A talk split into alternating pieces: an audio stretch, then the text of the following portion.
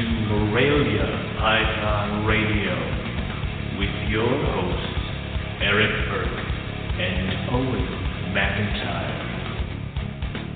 Hello, everybody. Welcome to another episode of Morelia Python Radio. And tonight we're talking short tail pythons with our good friend from across the pond, Graham Battison, uh, who will be joining us momentarily.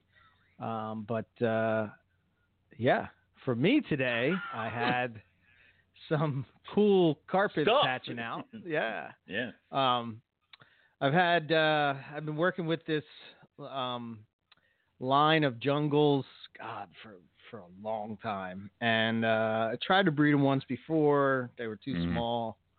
Um, this year, I gave it a go. I got a clutch. Crazy thing was is that I had her do a maternal incubation. And a stupid, stupid mistake that I made was, ah, she'll be fine. Did a checker for two days, hmm and then I opened up, and there she was, off the eggs. I'm like, oh shit. There she Um, is. There the eggs yeah. are. They're not in the Yeah. same place. Yeah. Yeah. It looked like so at the time. I don't know. I talked about this on the show before, but she looked she Mhm. looked like like she was trying to. You know how like when they shed, but they they they they they, still have the shed on them. Like they didn't shed, but it's you could tell that they shed, but the skin is not off. It's sort of like they're inside their skin still. You know what I'm? Did you ever yeah, uh, I, I've seen that. Um, I've only ever seen that when I catch them like mid shed, where it's like, you know, there's there's the scales have separated, especially in certain areas when it gets um, um, like they've popped off, as- like all the scales have separated in a certain area that they haven't gotten down to peeling off like a sock yet, and it's like there's almost like an air bubble in between them and the shed skin is what I guess I think you're getting at here.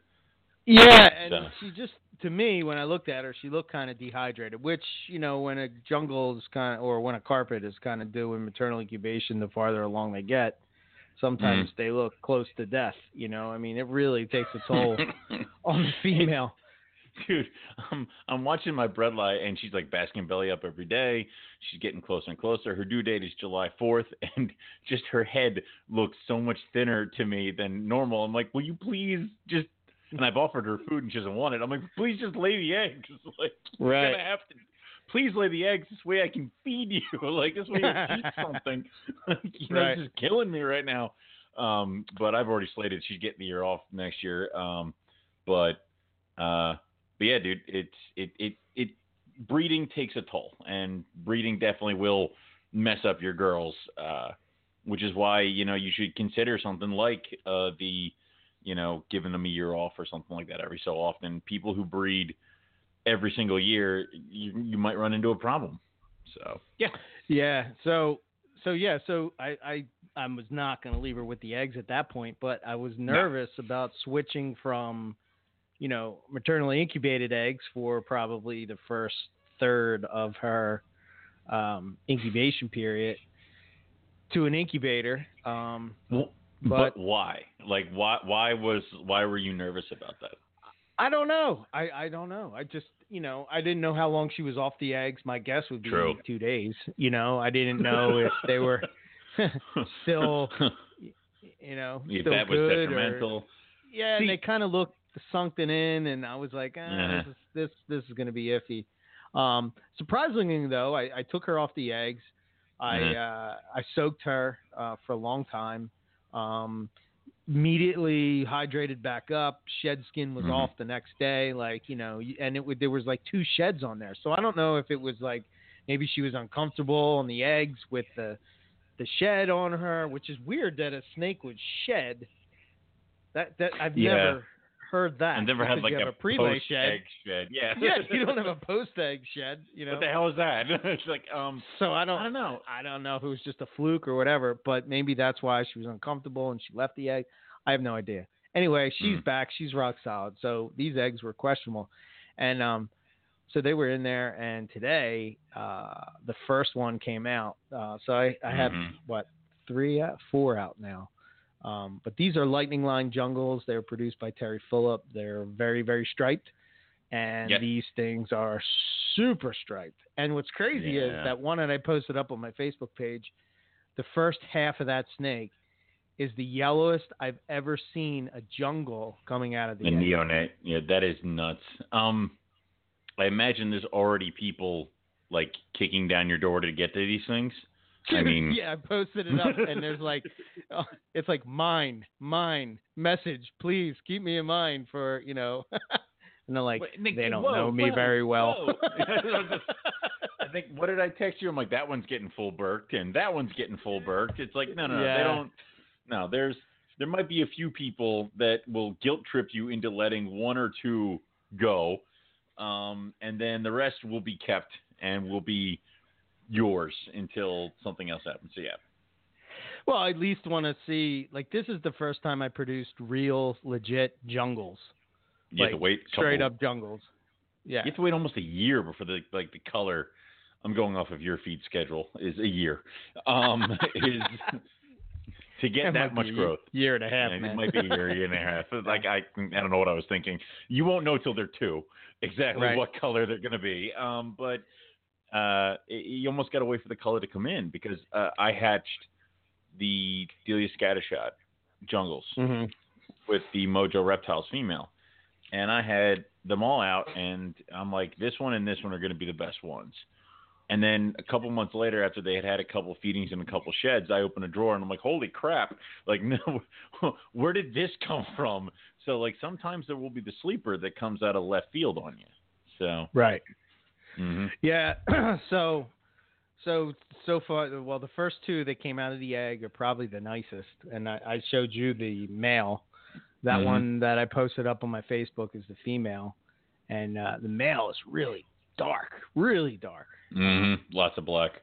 and a crazy wide stripe on the on the uh, bottom half of of of the body. So. I don't know. We'll see. We'll see how they turn out. I'm looking forward to it. Uh, I can chalk up a another carpet python that I bred off the Wait. list. Was this your was this your first jungle clutch? Pure jungle, yes. Uh, oh wow. Yeah. I gotta be honest, man. As much as I was excited about this clutch, I am excited about the clutch that'll probably be next week. Um, that's the gelatins, gelatin. Yeah. Yeah, I can't wait for them Well- to pop out.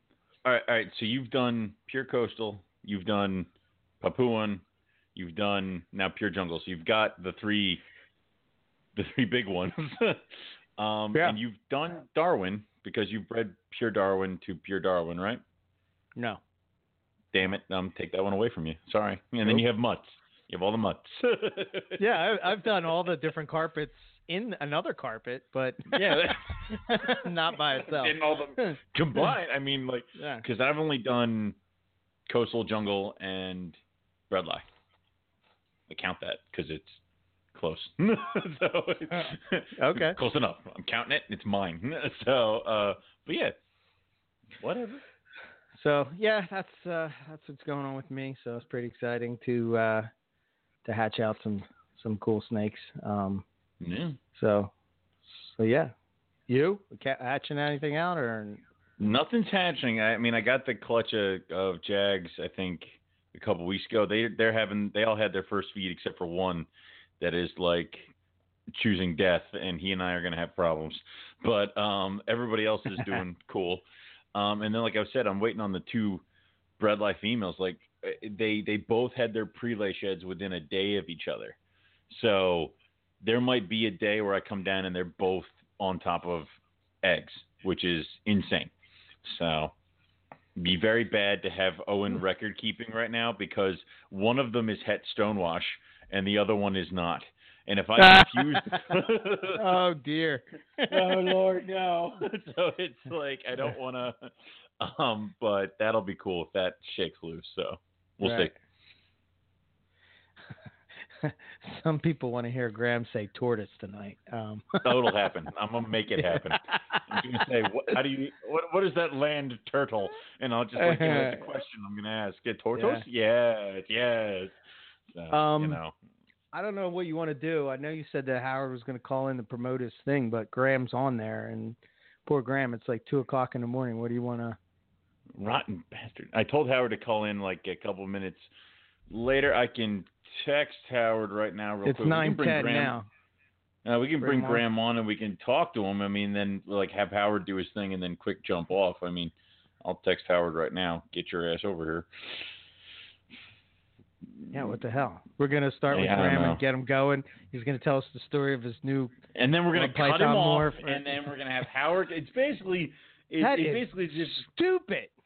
It's like it's like if you had Howard in person. Like you know, you're talking, and then he bursts through and Yeah, says a bunch of stuff, and then runs away, and it's just like, what just happened? Like that's normal, in my opinion. So. Uh, let's see. No, Howard can't Oh. tell us about his new phone. well, I I think it's like his old phone. Yeah. So. Well. What do you What are you thinking? I just texted him. If he's not on, we can go ahead and with Graham, and then we'll uh, cut to Howard. I think. All right. Well, I'm just gonna bring Graham on. Go ahead. Hey, hey, Graham, how you doing, man? Asking Hey permission guys, from me. you What the hell? okay? Yeah, we got you. I- Yeah, we hear you good, man. Good, Sorry, I know it's in the middle of the night, and you know Oh, you're that's okay. probably you're probably dialed back to about a six right now. But don't worry, we're gonna get you to a ten, no Whoa, doubt. whoa, whoa, buddy. Simmer down, okay? I mean, like, we've never been at a 10. We need to get an even 8, all right? Jesus Christ. Yeah, When it's you're been a a long sneak time peek, since I've getting been up in. at um, getting up at two a.m. isn't isn't a hassle. You know, go up to eight. this is true, man.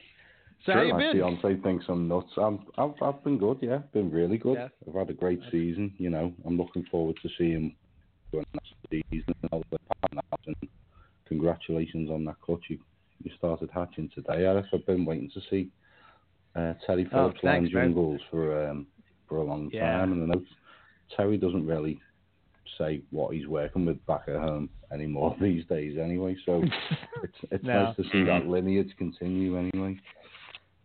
yeah, they're beautiful, man. Beautiful Oh, yeah. Um, Yeah.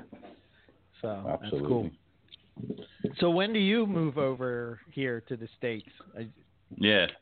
Well, that's still kind of up in the air. We're waiting to break ground on the new facility in um, Oh, Hot okay. Springs, Arkansas. It looks Mhm. like we're going to be moving ahead with that very soon. Oh, Um, nice. And once once that starts, um, my employer Dennis McGee is um, is going to speak to an immigration attorney and and get that going about moving us out there permanently. So it's all um, it's all scary, but it's also very exciting. You know, I can't yeah, wait man. to get stateside and uh, to get busy out there. Yeah, that's cool, man. Oh, yeah. Very, very cool. Yeah, how how bad is that, that- move gonna be, man? I mean, like, are you gonna you're gonna have to pack up everything and then, you know, are you just gonna somehow import your animals over here? Yeah, I'm gonna, uh, you guys are familiar with Randall Berry. He's um he's going to be basically my superior in the Hot Springs Reptile Garden. Uh, he's also a very good friend of mine. I'll be uh, exporting my the, the bulk of what I'm keeping to Randall in the coming months, and um, Randall's going to keep them fed and watered for me until I finally make the big move over there. Mm-hmm. So Okay. at least I've got Nice. someone I trust, you know. Yeah. But I'm quite, Well, I'm quite Yeah. lucky moving to Arkansas because I've got Ryan Rumbly out there too, and he's a good pal. So, but Right. you know, but my animals Yeah. will be in good hands with Randall. He knows what he's doing. he's uh, he's, he's been around the block with the with uh, snakes with the life. So. For sure, man.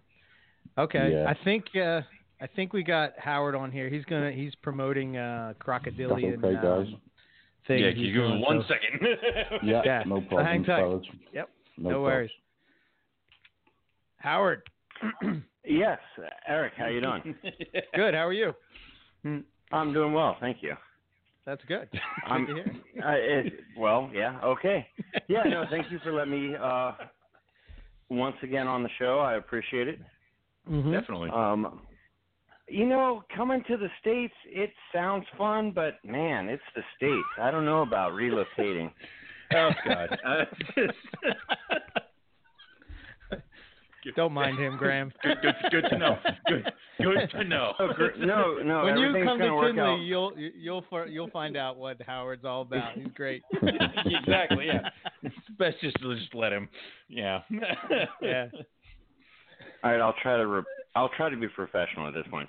All right, folks. nevertheless, um, as as most of you know, I work with the uh, I'm in direct contact with the Crocodilian Conservation Center of Florida, hmm and this July 27th, we're having a, an event here in Maryland. We've had other Crocade events in uh, Florida, different places, uh, Ashton Biological Preserves, um, and at the facility to raise awareness and raise funds to try to build this facility. hmm So the 27th of July between 5 p.m. and 8:30 p.m. we're having an event that anybody can it's open to the public. Anybody can come, bring and auction items. It'll be way laid back, just similar to a carpet fest, but it's more a little bit more academic and uh I'll be there so it'll be fun. nice. Okay. I know I put a bunch of uh up a bunch of uh literature up at Eric's house for uh Carpet Fest. And you taped it I- everywhere. I hope like I, I random places. yeah, I, I hope I didn't ruin your walls with the tape. I tried to make sure it wasn't too sticky that it was tearing off paint, but yeah. That's Some all rhyme or reason. Yeah.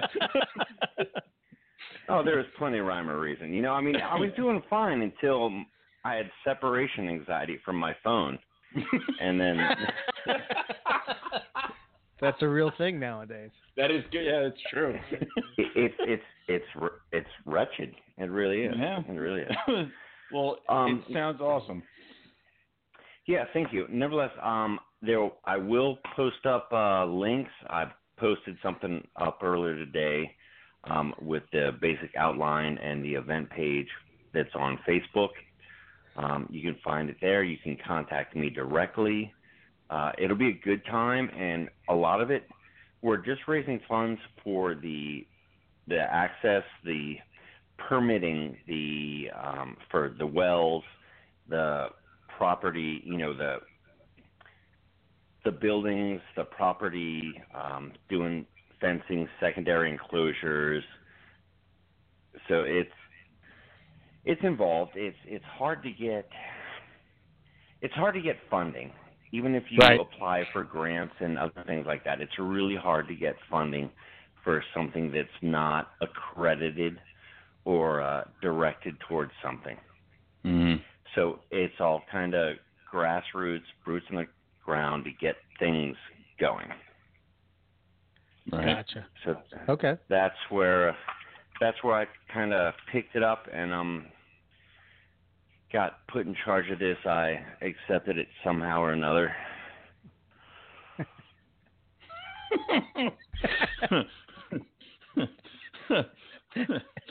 uh, no. What? Tapping out, but no. Um, that sounds awesome, dude. I mean, like, uh, what what what uh, items do we need to bring? if we come? I'm sorry, what was that? You're breaking up. What auction items uh, should we bring if we're coming? Oh, if you're bringing auction I- items, anything uh, reptile related, wildlife related, something that um, can you know be directed towards that, um, that's perfect. Um, anything really. I mean, it. Uh, at, at the end game is just to get funds raised and to make it happen. Awesome. Okay. To make it happen. Sounds cool. So uh, I guess if anybody has any further questions, just contact you and stuff like that. You can contact me, or you can go to, um, yeah, you can contact me directly, or go to croccenter.org, and and that'll direct you to the website. Uh, I'll put it up uh, on Facebook again, uh, and I know there's a lot of people that are interested in this event, and it'll be fun. It'll it's it'll be three hours. There's going to be meet and greets. Um, Clyde Peeling will be there. Nice. Oh, cool. Um, it's it's actually at uh, Eco Adventures, uh, Dr. Brady Barr's facility there in Millersville. I Oh, will nice. be the auctioneer be, because that'll be fun as fucking ridiculous. Mike Arnold, we got to go. Yeah, this, is- this might have to happen. yeah, where's- yeah, yeah. yeah, where's Mike? I, I need Mike. we'll, oh, we'll, how we'll the tables him. have turned. Yeah. yeah. Oh, dude, no, it, it's this. This is a typical. You know, the the Croc people aren't too much different from the uh, Morelia people. They Okay. just have a. They just have accreditations. We Right. we all have we, we we all have the affinity for alcohol, but they have the accreditations for Ah, I being got able, to, being able to do that as a group. Um, Kevin uh, Torregrosa from the Bronx Zoo will be there as well. Awesome. Oh, cool. And there, there's yeah, there's a couple other you know, a couple little gems that we're gonna pop in um, that may or may not be available. Okay. okay. Sounds So- cool, dude. But yeah, yeah, yeah. Thank you for uh, letting me uh, sh- you know get on the show and blubber around as I always do. Yeah, no worries, man. it's what we're here for. So um, Yeah, yeah, yeah. It's good. That's awesome, And man, this and we'll uh, we'll check it out. Yeah, thank you very much. Uh, and and I'll listen to the rest of the show and sit back here in the peanut gallery. right on, man. All right, friends. Sounds good, Thank Howard. you, We'll- we'll Eric. Thank you, out. Owen. Yeah. Yeah. Take All right, man. care. Bye. All right. Cool. All right. Back to that. Sorry, Graham. That's okay, boys. Crocodilian conservation, man. You know. It's, uh, yeah, Oh, you yeah. know, it, you'll probably be jumping on this kind of stuff when you're over here. So you know, oh, yeah. absolutely, absolutely. All right. Um. So uh, yeah. So let's talk about this uh, um, uh, new morph uh, that you oh yeah, produced. Yeah. Um, and you know, I'm all about like the history and like uh, you know, Yeah. tell us the background, all that kind of stuff, uh, and uh, where you're at with the project. yeah. Um, I was friends with a guy called Jesper Lund. I still am. He's uh, a guy in Denmark who was um, he was big with- into the blood pythons several years ago. He had a nice group of them, and um, he he, uh, he bred a golden eye to an ivory female that he had, and he um, Mhm. and he got some 007s. I think he made the first 007s in Europe, and uh, he did really well with the. Uh-oh. Do we lose him? You there? Oh shoot! I think he. It's the biggest No, still- ever. I still see him in the thing. I just can't. We don't hear Can't him. hear him. Yeah. Huh. anyway, anyways. Let me try to mute and then unmute him. See if that works. okay, go ahead. There's this slow build, Graham? and then Graham. Damn it. Uh, damn it. You might have to disconnect and then call back or click back yeah, in. Call back in. Yeah. In the meantime, Uh, let's turn uh. to reptiles and news. So- Oh dear, oh dear, oh dear. oh dear, oh dear, oh dear. Oh, here we go. There he is. Okay. Oh, Is it better? All right, There we back. go. Yeah, good. Nothing Dude, like we a didn't have to- cliffhanger. we didn't have to talk to ourselves. I mean, like, dear God, no one God wants knows to hear what that. happened there. Yeah. Uh, yeah, it's So- technology. Jesper Jesper hatched a load of 007 in this clutch uh, in 2016, but he also had this matrix, and it's, what stuck out about this matrix was it had solid black eyes.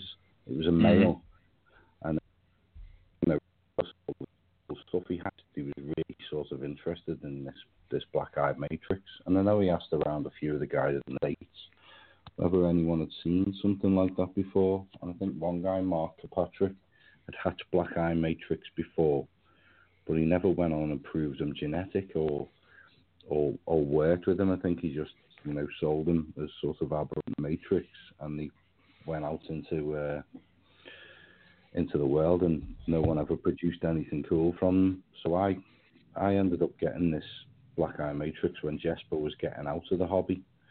Mm-hmm. I've got, I've got a few snakes from Jesper before.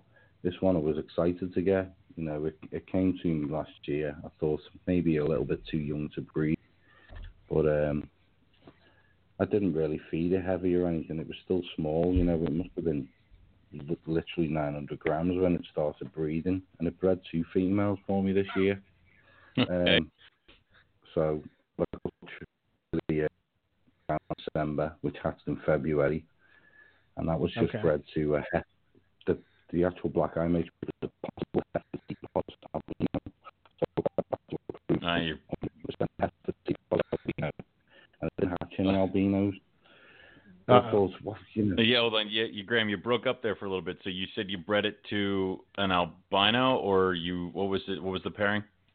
it was to a to a het T-pos. Okay, Hetty. Okay. okay, Yeah. gotcha. So bef- before these eggs started hatching, I thought, wouldn't it be cool to hatch black eye matrix? Maybe this is an, another lineage of matrix. But then I started Uh. thinking, you know, what if I produce black eye on its own with another matrix, you know, which will prove it as a separate gene, Mhm. you know, something else. And then, Right. you know, lo and behold, the, the egg started hatching. I only had 10 eggs in this first clutch, and I got three black eyes that were non-matrix. Oh, cool. So, yeah. Okay.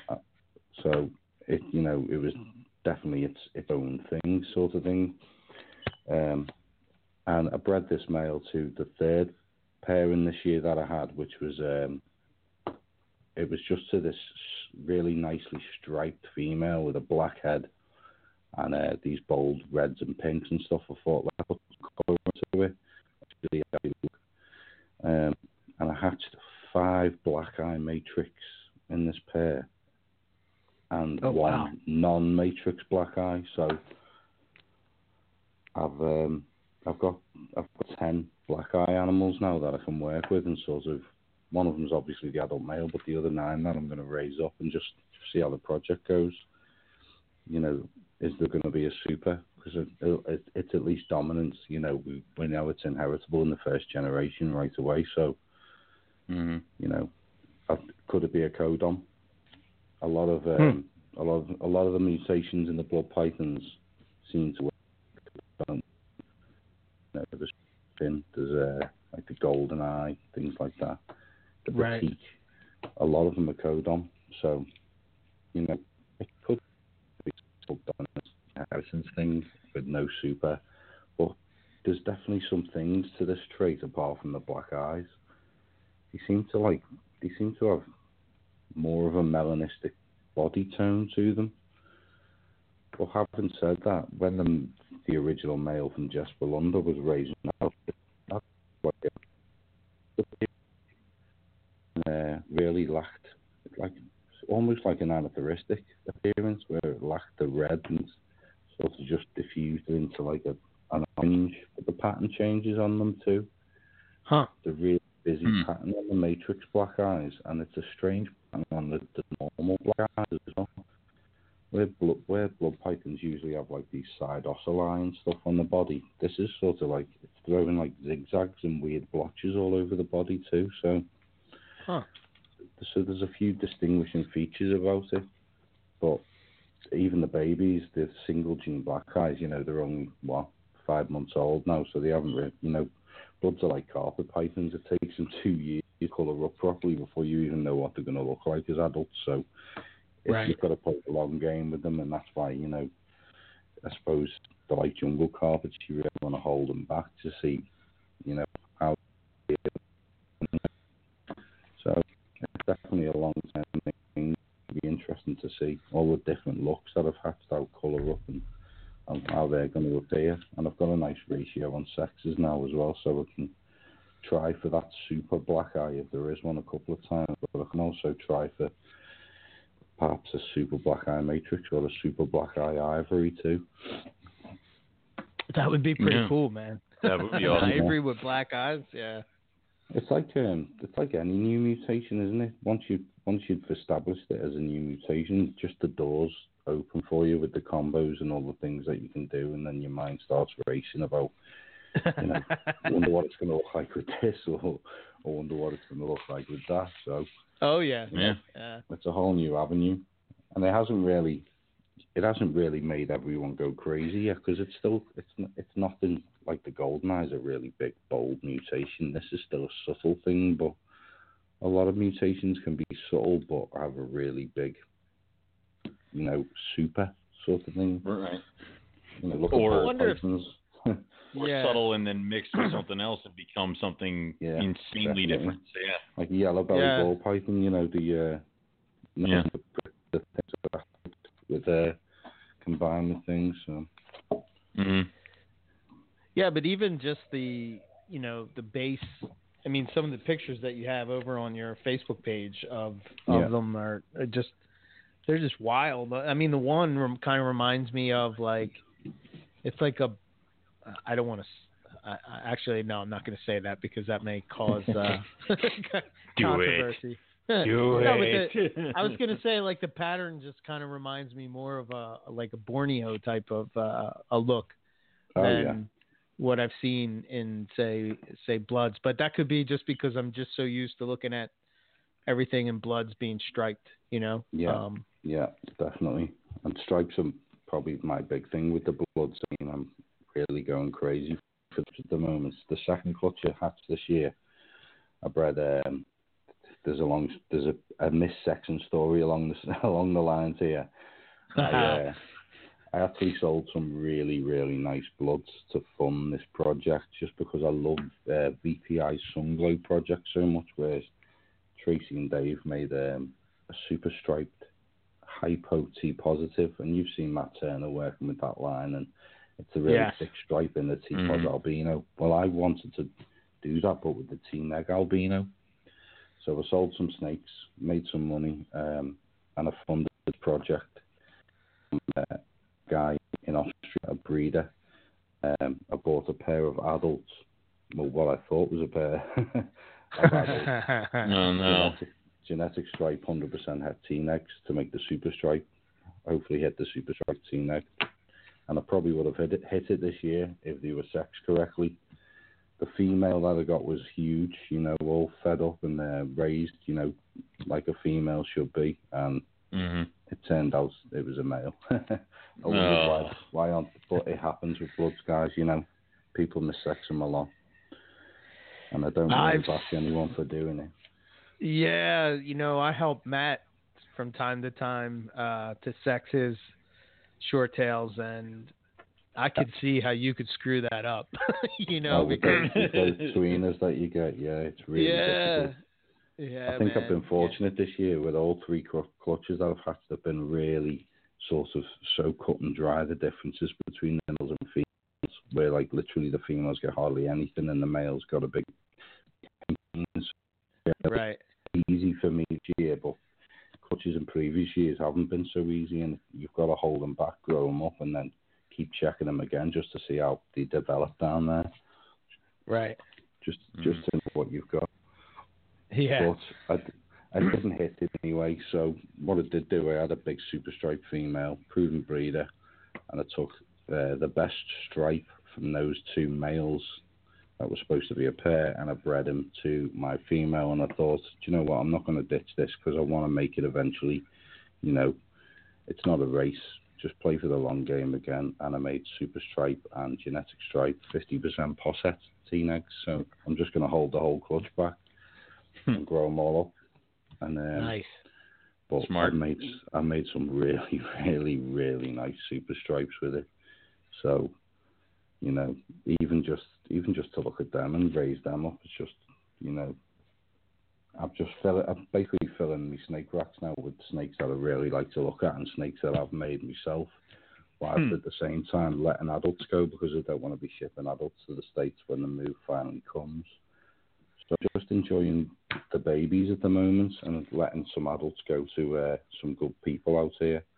hmm So How has the uh, at the moment. how Yeah. is the uh, short tail market over there where you're at? Um, full of sharks. yeah, they're not. It's not the same kind of people like you find over in the states where we've got a community, and I've I've been part of that community, and I've been welcomed with open arms for many years now. I think. I think there's a lot of competition over here when it comes to selling animals, and if you look at my page, I try and put some information on my page about why I'm working with the project, why I'm doing it, some care Mhm. information, things about the animals and animal history. But all these other guys over here in Germany and Europe just seems to be posting sales ads, sales ads, sales ads, and they're wondering why things aren't selling.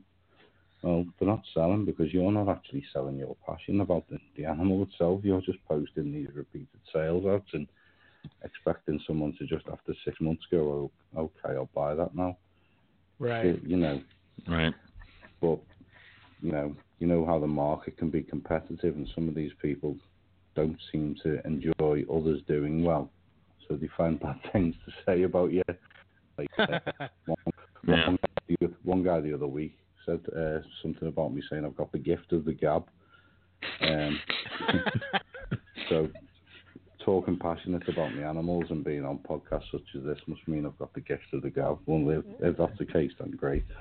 Yeah, I don't understand what's wrong with this. It's like Yeah. this. No, would you prefer if they didn't talk? I mean, yeah. no, whatever. I've been I've been keeping snakes since I was seven years old. I'm just pretending on all of this. and I haven't got really got a clue what I'm talking about. Neither do we, and somehow Yeah, we, we don't going either. every Tuesday. Yeah, it's just yeah, that's we Yeah. just pl- we just play people that care every. Oh yeah, we play. We, Yeah. we just pretend. Yeah. Yeah.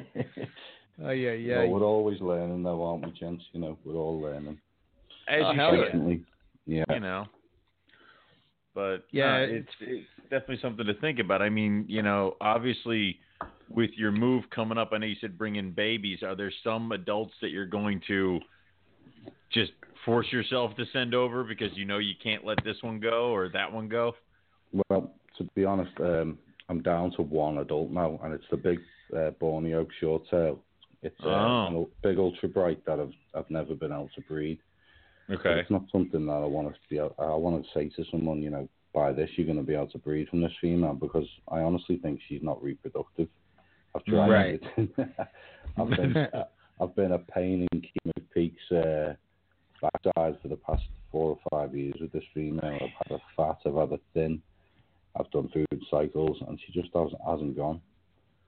And Yeah. Huh. every time you think she's going to go, she won't go. And I've tried different males and stuff like that. So I, it's not an animal that I want to just sell to someone and say, you know, you've got a chance of breeding this. I'd rather just give her to someone as a pet. Right. You know, a, Yeah. have a home sort of thing. And then six months later, after do I do that, they'll probably end up getting a clutch effect out of That's it. that's how that's gonna work. Yeah. So long, so long as you you you've accepted this and you know it's gonna happen, you know, y- yeah, that is how it'll happen. Yeah, but I won't be defeated with the Borneos. I can't wait to get stateside and obviously speak to Minatola and get some stuff from him and. I I was actually over at his place Sunday, and Yeah, he is full, and he's still got eggs in the incubator, and he was Oh, showing God. me some of his insane matrix, uh, uh what was his marble stuff, and all Oh, his other things, his ocelot stuff. I'm like, these things are awesome. They're wasted on me, but they're awesome. Look, like I'm not gonna buy them, but they're are great. just something else. Yeah, oh, yeah, they oh were yeah. They were cool. You, got, you guys I mean, are lucky living so close to Matt because you can get to go uh, go around and look at his room anytime you want, I guess. That's that's the problem is we both that we both don't keep short tails. It, Yeah. Him this close to us is wasted on us. Like you know, it's yeah, yeah, I I appreciate them probably more than Owen because yeah. Uh, yeah. Well, I- Owen's very tunnel minded. if it's not what if it's not in his wheelhouse, I played with Matt's rough scale, so I was happy. Oh, so yeah. yeah, it's fine. yeah. I I, mean, suppose it if would Matt's be got the- a room full of them down the road, then you guys don't need to keep them. You know, you by proxy. exactly. We just send them the people who want them. We just send them to Matt. I mean, you Yeah. know, it's fine. it would be the equivalent to like you going to see Paul Harris's uh, collection for us. yeah. Yeah, exactly. What is wasted on you? You were like, yeah, yeah, another carpet, whatever. it looks like the last one. Yeah. We were like, what the hell, man? the man. oh, that's cool. So, all right. Uh, I mean, so what is what is like your first? I guess the first pairing that you have planned is to do uh, black eye to black eye to see what you get. Yeah, definitely. I mean, I think I'd be doing myself a disservice if I just carried on breeding and producing more black eyes now. I, you know, because you you don't want too many of the of them floating around until you've proven if there's a super or not. And you, I suppose, I mean, I don't know how to market a project to save my life. I've never been, you know, sort of that, sort of right. that way Right. way yeah. inclined. But you don't you don't want a hundred of these things before you've even proven a super, do you? Because it could, you know, you, just want to stage these things. And I think I'm just going to raise those babies up now. Um, put the male on the back burner for a few years and maybe use him again down the line with, you know, one of his daughters or, you know, fifty percent, like, you know, just, just, just to sort of diversify the bloodline a little bit and work it the right way. No, I think that that's that's that's the smart thing to do. Would be first is to cross them and see if there's a super, and then you kind of got to see anything else that's or how Well, it's it's not just that though, stuff. is it? If if you look at the way uh, Tracy Barker actually Mm. releases a project, if she thinks she's hit the super, like two, you know, two golden eyes, she hits the uh, the magpie. She Mm. won't she won't release that as a super until she's bred the magpie again and proved that all of the babies are, are, are actually golden eye. So- yeah. Like like Nick Mutton would, you know, he'd hmm you prove actually prove the project out first before you can release it on the world. So I think that's the way to go with it. But Yeah. you know, I, suppose it's hard when people want to throw money at you for these things. Yes. sometimes sometimes you need money. yes. yeah, that that rodent bill can uh, add up quick, right? You know. oh, definitely, definitely. uh, for sure. Yeah, it's Yeah. um I'm sort of going through that with the, you know, that melanistic uh IJ thing. So Yeah. it's kind of like you know, holding them all back, raising them all up, you know, how am I going to breed it? And then I'm going to have to breed it to unrelated to see if it, you Yeah. know, to see if it really proves out, you know, like you're Yeah. saying. So, it's a long road. It's not just two or three years, is it? You know, it can be six, seven, eight, or or nine years. That's what you know. Do you think like that to, in today's you know age where it's everything is instantaneous, you know, and people don't understand how much work goes into these projects that I guess we kind of take for granted in a way. You know, I mean, Yeah, it's a lot of time and effort and you know screw ups and setbacks and Yeah. all kinds of crazy shit that happens. Uh, Yeah. You know. Stuff that's beyond your control, like especially you know. with recessive stuff. I mean, can you imagine Mhm. like when Tracy Barker started with the first like T-Pos albino, and then you know she had to make hets and then she had to work the line into redder animals to make cherry bombs, and then just it goes on and on and on. That's that's that's must be 15 years at least, you know. Yeah, but And Would- Wouldn't we feel that albino would be easier because I'm looking at it and I know what it is and I already know how all other albinos are inherited, so I don't have to prove it out. It's just I got to mix it with stuff. yeah, It's but that Um, one as you- time, Owen. As Aye. you know, bloods Mm. bloods don't show how red they are until the first, you know, the second or third year. So she's That is probably bred- horrible. bred that paws waited for the hets and the Oh, the reddest hets to show their red, mhm. and then breed them back together, and then probably work it back into another real line just to get rid of it. And you know, and and then you've got to hold those babies back. If look, if you look at what Cara Norris is doing now, just with those red um, blood cell blood bloodlines that she's established, she, Mhm. Mhm. she's got no problem with holding every clutch clutch back every year. You know, she's got the means to do it, but she also wants to breed the best of the best to the best, and then you know that's how these things move forward. I suppose it's a lot like jungle carpets again. You know, hmm the best bloodlines get bred to the best bloodlines, and you know you're more likely to get better stuff from that. yeah. Yeah, Yeah. for sure. So And then you take so the on. unpredictability. Well, I guess bloods are probably a little more predictable than say Borneos, but Yeah, you still have that whole variability that comes into play with uh, you know short tails. Oh, What's yeah. the one? What's the one that you have pictured in your hand? I guess it's your hand by the flower pot. oh yeah. what is that, thing? That Yeah. that that came out of the uh, the last clutch this year. and that is interesting because it's got really high white sides, and Yeah. it looks like sort of banded, doesn't it? Well, I had I got two of those, and it's a male and female, so I think I'm going to work with that pair and prop, maybe breed them together.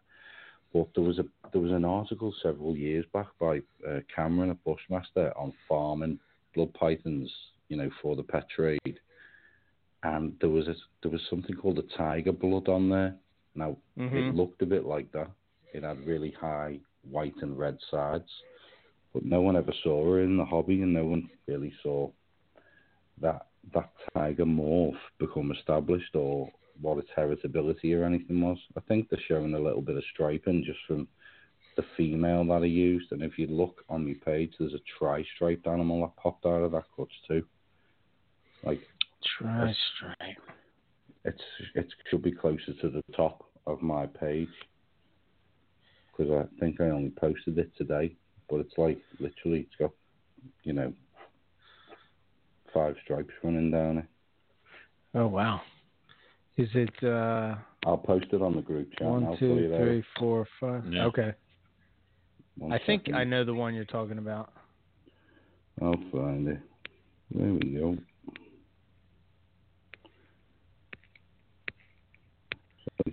There we are. It's on the group chat for you now. All right, cool. See how that one looks. Yeah, yeah. Yeah. Wow. Yeah. Yeah. See that thing popped out as well, which you know that that to me is a super stripe, but the Matrix Black Eye doesn't really show any genetic striping. But the male definitely throws stripes. You know, she's got like big, chunky tail stripe and sort of like the floating sides. But I think that animal's going to colour up fantastic in a, in a few years. You can already see the pink on the sides, sort of floating up the sides, and with the three stripes Yeah. going down the back, it's going to be fantastic. Yeah. That is cool. So here's the here's the question: Have you like so if I were to breed, you know, this type of animal, and you look towards the tail, and it's got Yeah. a really bald back there, and you can kind of Yeah. see where that pattern has sort of disappeared. So yeah. does that carry on where that the back erases those stripes, or do they? Is that sort of completing that? The more you would breed, am I am I saying that right? Does that make sense? Yeah, I Hmm. know what you mean. Um, I think it depends on what line of stripe you've got. Okay. The female that I used for that one, I I got in several years ago as an unknown, just someone's pet that I that I'd taken in from someone, and I knew it had some genetic striping and a, and the right color, and she's got a jet black head and things like that. Uh huh. Like most lines of stripe in, in blood pythons uh, point towards a co-dominant inheritance. So you breed a stripe to a normal, you're going to get stripes. If you breed a stripe to a stripe, you're going to get super stripes. Or it it even works on levels. Like Tracy's got this line called a slack line, where there's about four or five levels to it, and every Mhm. single generation where you add another slack line level to it, you're getting these big, fat, wide stripes now, which are almost just completely balding out the back and like going down the sides again. So there is some polygenic inheritance to it, I think, as well as the co-dom Right. side of it. I suppose it could work like tigers, tiger uh, stripes in, in the carpets. Right. You know, Yeah. It's not it's not really mapped out too well, but you you guys know if you breed stripe to stripe, you're going to get more stripes, aren't you? Right. And if you breed striped anything else, you're going to lose stripes. So yeah.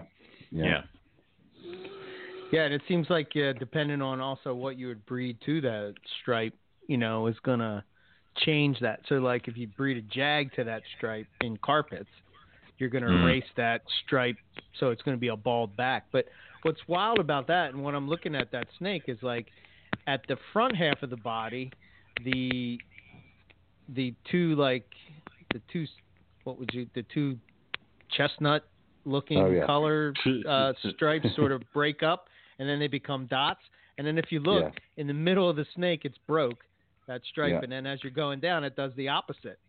Yeah. it, it's more of a bald back, and the the side stripes have disappeared. It's pretty yeah, wild. It's def- That's pretty it's cool. Definitely weird. I mean, and some the other line of stripe I've got sort of where it has the tri stripings on the neck where those dots are on this one, and they come down to the shoulder, and then it sort of diffuses into one big stripe. So again, I think it's just a different line of stripe doing something differently. Yeah, that's cool, man. Pro Exotics There's- had a line called the uh, Pro Exotic Stripes uh, years ago. You know, Chad Brown and uh, Robin Markland, and they their stripe line tend to do the uh, the tri striping thing all the way down the body, Oh, okay. but you don't see it too often. You know, it's um, it's a cool I look think- for sure. I think Matt works with that line. You know, I this, think uh, he does. Yeah. yeah. Yeah, Matt's got them. Yeah, he has. Um, Matt's, the other Matt cool had one. some killer stripes out last year. Yeah, Oh, actually, holy hell, um, man. you wait till you see this crop from this year. The ones I saw, they were they were sick, and I'm like, and I dig stripes on any snake, so yeah, they were. Yeah, he's got some good ones. So yeah, yeah, definitely. again, wasted on me, just so wasted. I do Yeah. like in the uh this one the one picture that you have on your Facebook is um the, you know another black-eyed um gene. I guess it's without the matrix, the one I just Yeah. posted in the chat. But that's wild is like the it all of a sudden like when you get to the tail it looks like a different snake. Oh yeah, that that one's crazy. I mean, a lot of a lot of blood what the hell? Yeah. Isn't that wild? Mhm. Yeah, Yeah. wild, man. It's like a two-tone snake, isn't it? I mean, a lot of blood pythons have a black tip of the tail, but this one, the Right. black goes all you know halfway up the tail, and just stops. So, who knows what You know that's going to colour up like? You know? It's like a bredli, where it's like bredli are nor- like reddish kind of colored, and then about right about almost a quarter way up the tail, they just start turning black. Yeah, Uh, that's nuts. yeah. I mean, You know, you know what else I I noticed just don't is know how the, that's the, going to colour up. hmm is the black in those saddles normal? Those little black ocelot dots? No, that's another thing No. that I'm, I'm I'm noticing. There's a lot of Oh shadowing. There's multiple stuff in here. Yeah, Yeah. there's a lot. There's a lot of sort of melanistic shadowing coming through, and it, a lot of the time it's on the neck of them as well. There is one that I haven't put up on the on the page, but it's it's it's almost got like paradox black, you know, in the um, just going down the body, just inside where the yellow would normally be. It's, Right. It's weird. It it is pointing to sort of maybe a melanistic sort of thing. Maybe you know it's an IMG sort of thing. Right. The, the original Black Eye Matrix that I used, the one from Jesper, that started off mm. really blue grey, and as it's getting older now, it's it's going really really dark. Especially its head is turning black, and you don't really see that in Matrixes. Oh no. Not again. Lose them again? No, no. Oh no. Oh well. Might have to do it again, Graham. Click Yeah. in again. Crap. Anyway, but no, dude, it, it's definitely a very cool project to think about. And I mean, it kind of reminds me of your IJ project almost, with the black and the melanism coming through. Yeah, and what's um let's see, did he I don't know if I guess he's gonna click in again. All right. This is um there we are. Sorry about that. I don't know whether it's my Wi-Fi connection or what. We're gonna blame Could be a lot of things. It's a well- Oh, it's- the hell?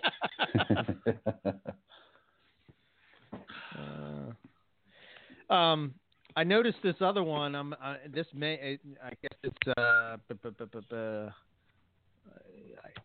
it's got a sort of the same look where it has.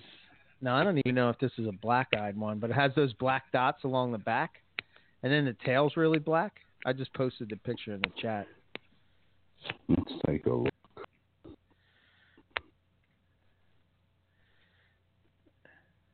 Um, that's one of the 50% Poss het teen eggs, the super stripes. Oh, okay. Oh. Yeah, that's from the second clutch. That's from um, the genetic stripe het T-neg male to my super stripe female. So that's one of the super stripes in that clutch. Yeah, Yeah. same kind of wild thing where the tail is like different than the rest. Yeah, Um, yeah, you cool. can see you can see on that one the tri striping from the neck, and then it stops and goes into like a fatter stripe on the back. yeah. So it sort of works the opposite way to that other crazy super stripe that I had. So Yeah, man. You can, you know, in no two just in that one gene. Yeah, you can go Yeah. in so many directions. You know. Oh yeah, You got to have a project for each thing that's coming out of this thing. Like you know, oh yeah. yeah, Yeah. Oh, not bad. dear, oh, it's not a bad thing. Stop that. Yeah. Yeah, it always sort of takes me back to uh, VHS that was out years ago, where Tracy went to Rich Ihle's place when he was working with the salmon boa gene. Right. He was just go, he was going through his room saying, "All right, we you know we've made these salmon boas, but look at the tail on this one, and look at the tail of this one.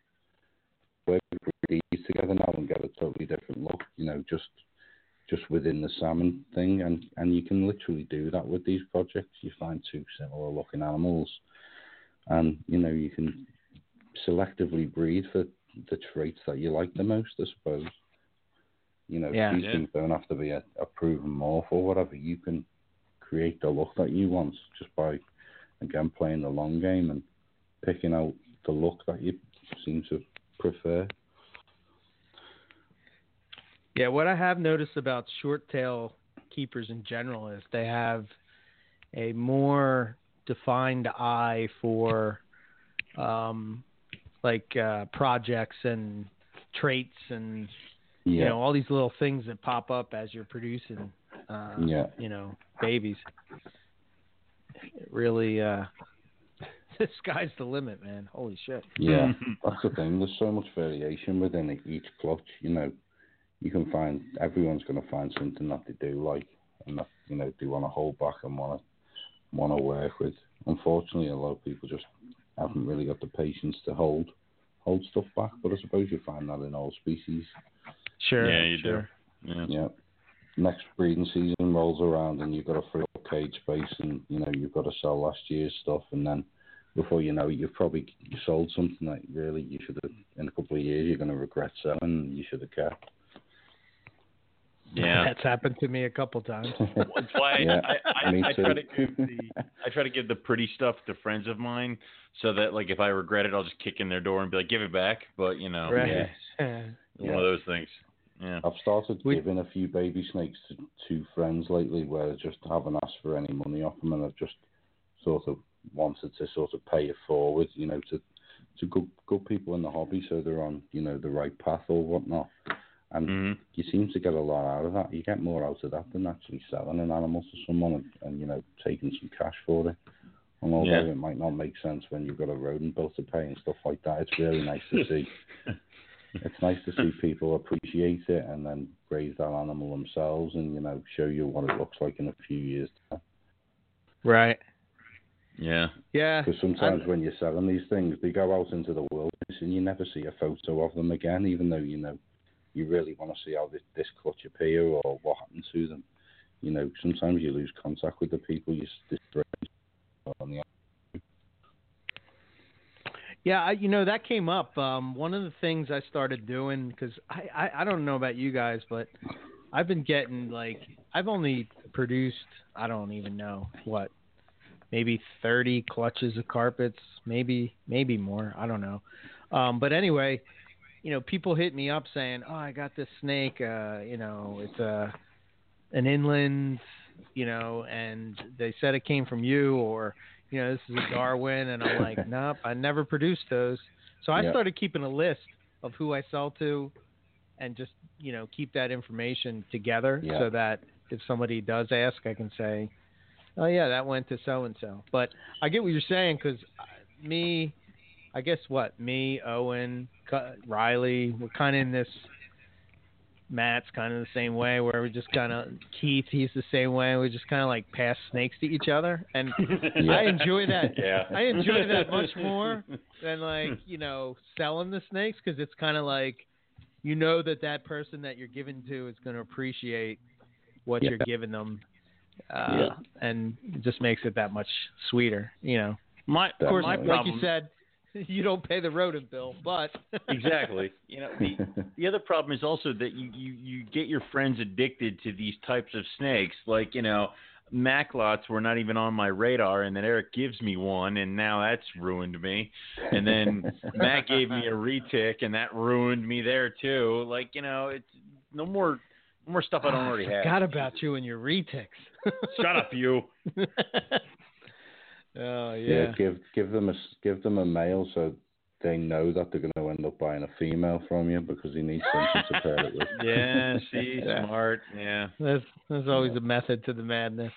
yeah. So let me ask, so let me ask this question: When you come to the states, is there a species of snake or reptile in general that you would be looking forward to maybe working with or keeping or even seeing that you may not be able to have seen over in the UK? Or kept over there. Yeah. Oh man, um, there's a ton. Um, I'm really, really sort of drawn for it on Kingston at the moment. I don't know what it is, but I'm going back through like a, a colubrid phase where I just want every different colubrid. And, you know, moving to North America is like a dream come true for me because I could probably drive to Texas in a day and go hunt for these things and you know, see them in the wild. But the, but the venomous stuff as well, all the different Yeah. rattlesnakes. You know, the uh, Yeah. the lepidus and the rock rattlers and you know blacktail rattlers. Oh, you know, Yeah, I'm going to be spoiled for choice. I really want to.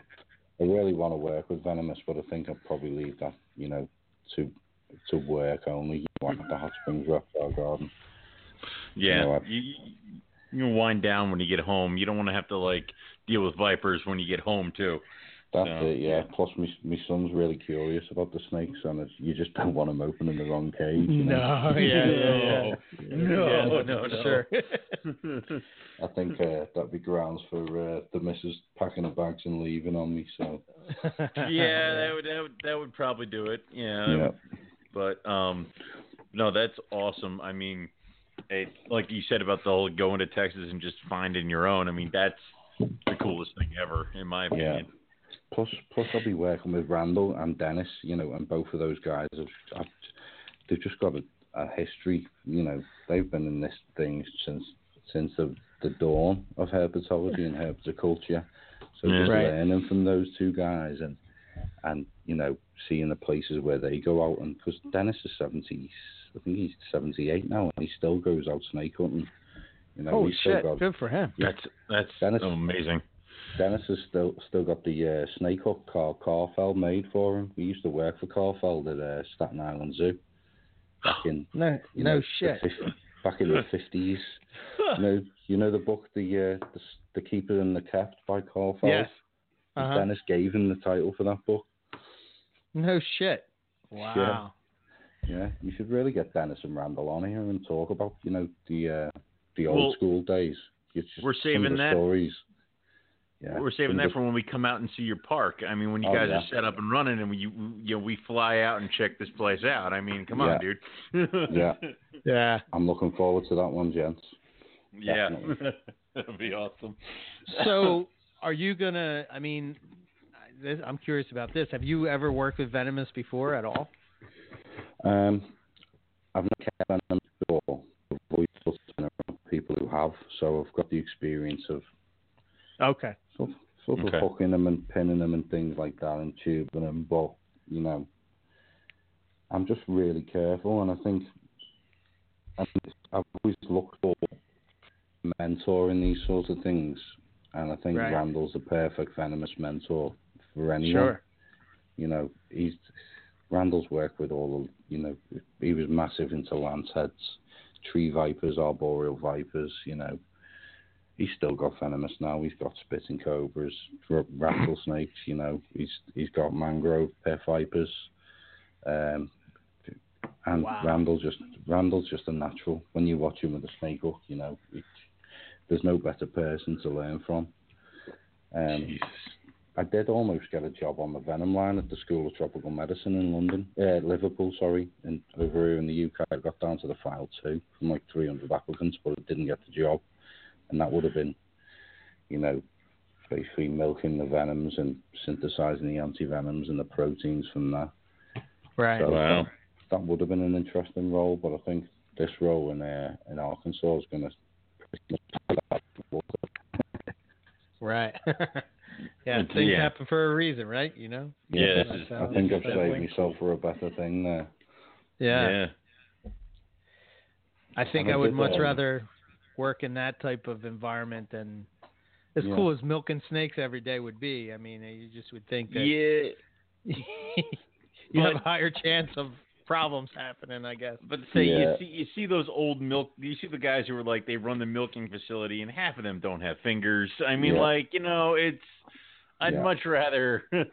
I'm much rather just do Eventually- it from a keeping perspective. Yeah. Yeah. When you're at the sharp end of it, eventually, you know, mistakes are going to happen, unfortunately. So, hats Right. to, the, to the guys that are doing that job, but you know, Hell yeah. you've got to think about yourself and your family first as well, haven't you? Yeah. Yeah. Limit limit the amount of danger you're in. Yeah. That's it. That's it. Mm. Oh, that's cool. That being said, All you're gonna have to learn how to jump on crocodile too, or so. I mean, like how how well, how in depth are you going with this reptile collection at this place? Well, we're, we're going to have, you know, the whole family. We're going to have, um, we're going to have various crocodilians. We're going to have Excellent. lizards. We're going to have, we're to have a hall of snakes where it's native North American snakes, and especially the ones found in and around the national park in uh, Hot Springs, Arkansas. So it brings Nice. sort of like the locals, you know, a little bit of education aspect about what what wildlife's out there and how to respect it.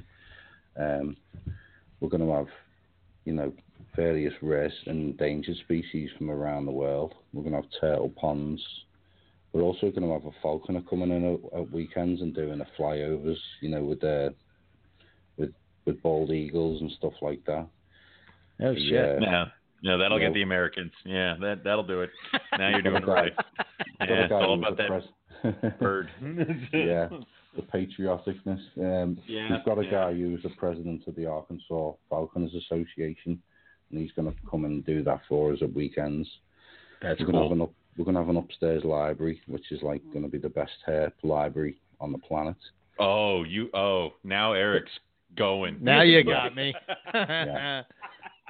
Dennis himself is a big collector of reptile books, you know, and he's got a huge collection himself.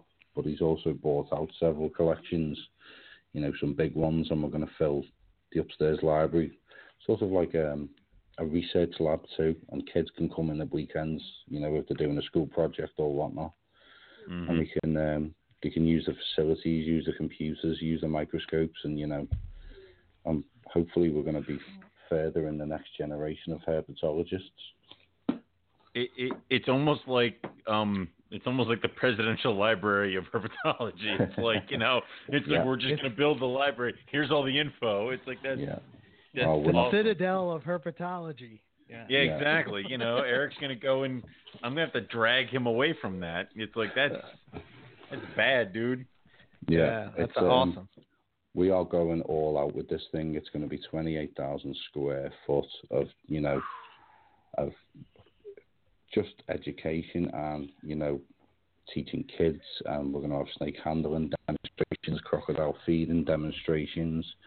It's going to be fantastic. I I I think I think Texas is gonna lose the Southern Carpet Fest. I'm just gonna say that that if if the Southern Carpet Fest Well- people are smart people, um, they would be working on that one. But I, I don't think they're know. I'm- changing I can't it. tell you what to say. I think What? they're they're they're rejecting the Carpet Fest and they're moving to Chondro Fest. Um, yeah. So no All right, worries, I- if we're just moving me, over. If you excuse me, I have to call. I have to call a certain doctor I know and scream at him. It's So, not the you know, doctor. oh, who is this? Who's doing this? I will. Now, we'll worry about this later. Eric and I will talk about this later. there was a And question. we'll I have want our to own back. Southern Carpet Fest. At, Yeah, in- right. uh, There was a Yeah. question I want to back up. Uh, Ryan threw a question in the chat when we were talking about, uh, you know, the the black eyed gene and stuff. So Oh, yeah. Um, he said, now what would be the course of action if breeding a new gene that follows incomplete dominance inheritance? Let's say you breed for a homozygous expression, but you get say 10 eggs and nine black eyes and one dead Lucy. Would you call it there or breed again the next season to try to prove it out? Well, I think I think if you if you found only one dead leucistic, then you've got to put that down to chance, and you'd probably try again. If you Yeah. the same sorts of defects in the next clutch, then then you just got to be open and honest about it. But as we know, you know, look at the spider ball. A lot of people said there wasn't a super for years when everyone knew who was working with it was producing a fatal white super. and a lot of people are still breeding jag to jag. You know, it's not something that I'd I'd go for, but people are Nope. still doing it. Yeah. Mhm. Yeah, It's we try I- I to don't like- avoid I, that I don't like at every chance. Yeah. I don't like Yeah. opening the incubator and just seeing heartbreak there in front of you. You know, it's just Yeah. it's just not a nice thing. It doesn't make any sense because, like, why go through the whole getting the eggs just to know that half of them are going to be dead? You yeah, know, I mean, it's it's pointless. I mean, we all work with morphs and stuff, and you know, none of these things really. Well, some of them do exist in the wild. You know, I think Right. we found about ten T-pos albino bloods now at adult size in the wild, but uh, you know, uh, when people say that's not a naturally occurring snake, a lot of times it has been a naturally occurring snake.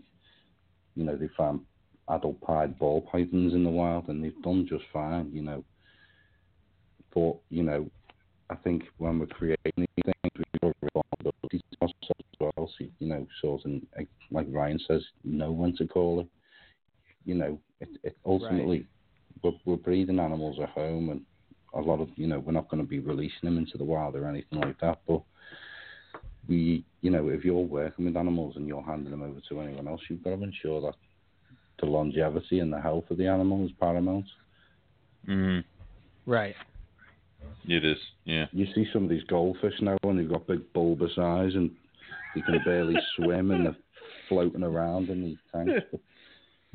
But it's just, Yep. You know, it's funny you bring up uh, goldfish. I was, I, I- you know, I was on YouTube, and you know how you go down a rabbit hole, and next thing you know, uh, you're watching. Uh, it's four hours later. Yeah, it's like I got you.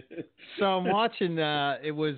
I, I wanted to see what it was because I remember Matt bringing this up. Right, he was talking about aquarium hobbyists, and like they do a lot of YouTube stuff. So somehow, Yeah. some way, this aquarium hobbyist guy gets on there, and um, basically he's saying like, what are the worst, the fish that should be taken out of the aquarium hobby, and he had like a list of ten. And number one was the goldfish.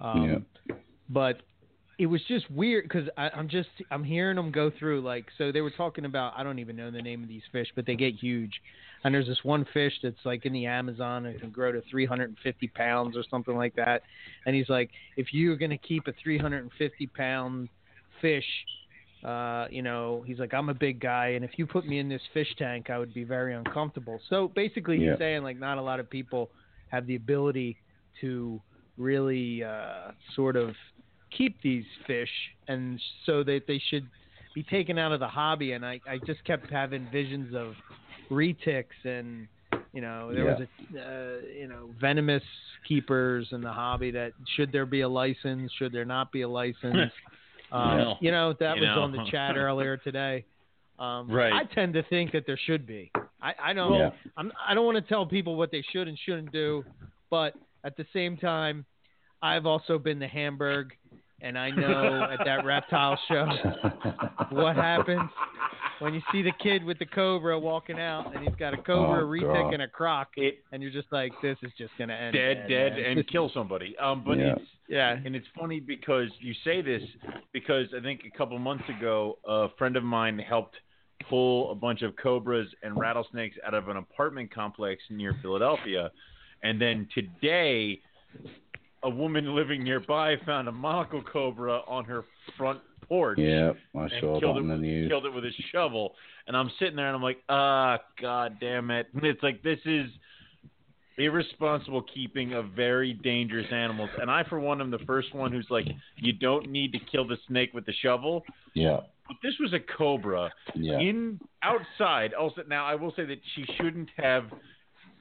She should have waited for the proper authorities because normally you put yourself in harm's way by going after it. But you know that animal should not have been there, and it was definitely a danger to many, many people.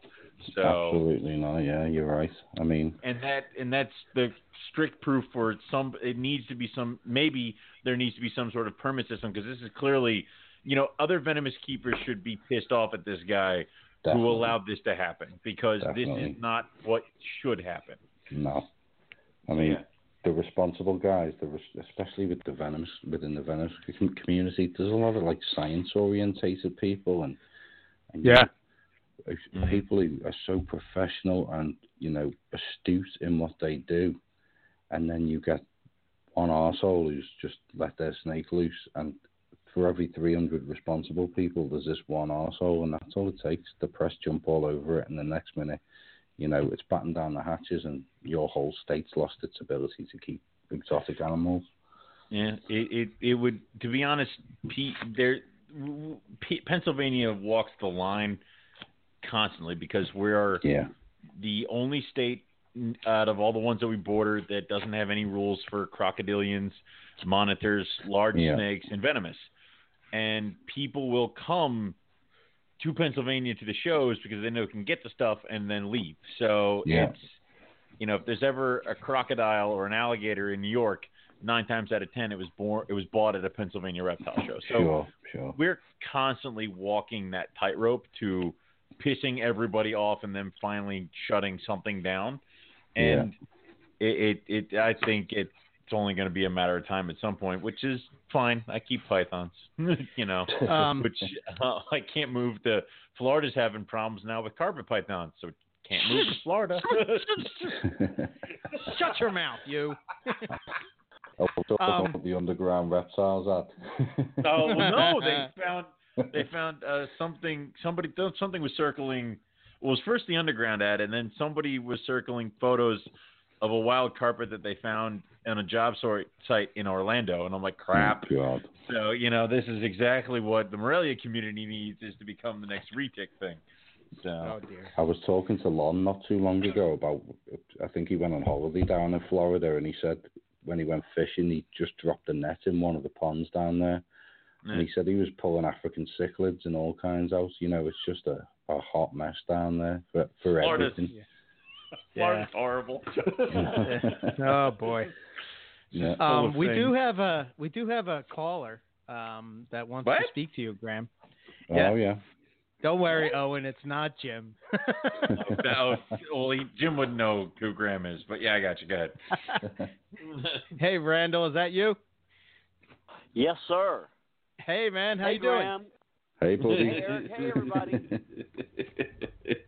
Uh, Graham told me about four hours ago. He goes, "Hey, I'm going to be on Morelia Python Radio tonight on the podcast," and I said, "Okay." And that was like four or five hours ago. So I come downstairs to my computer and I go to Google and I go, "Chondro Python Radio." and nothing would come up. So I'm old school, you know. I still call them Chondro Pythons, I, I, but anyway. It's been a great interview and uh, and stuff, and I, I love talking to Graham, and, and we video chat sometimes and stuff. I can't wait to get him over here. He, I know he's coming here in September.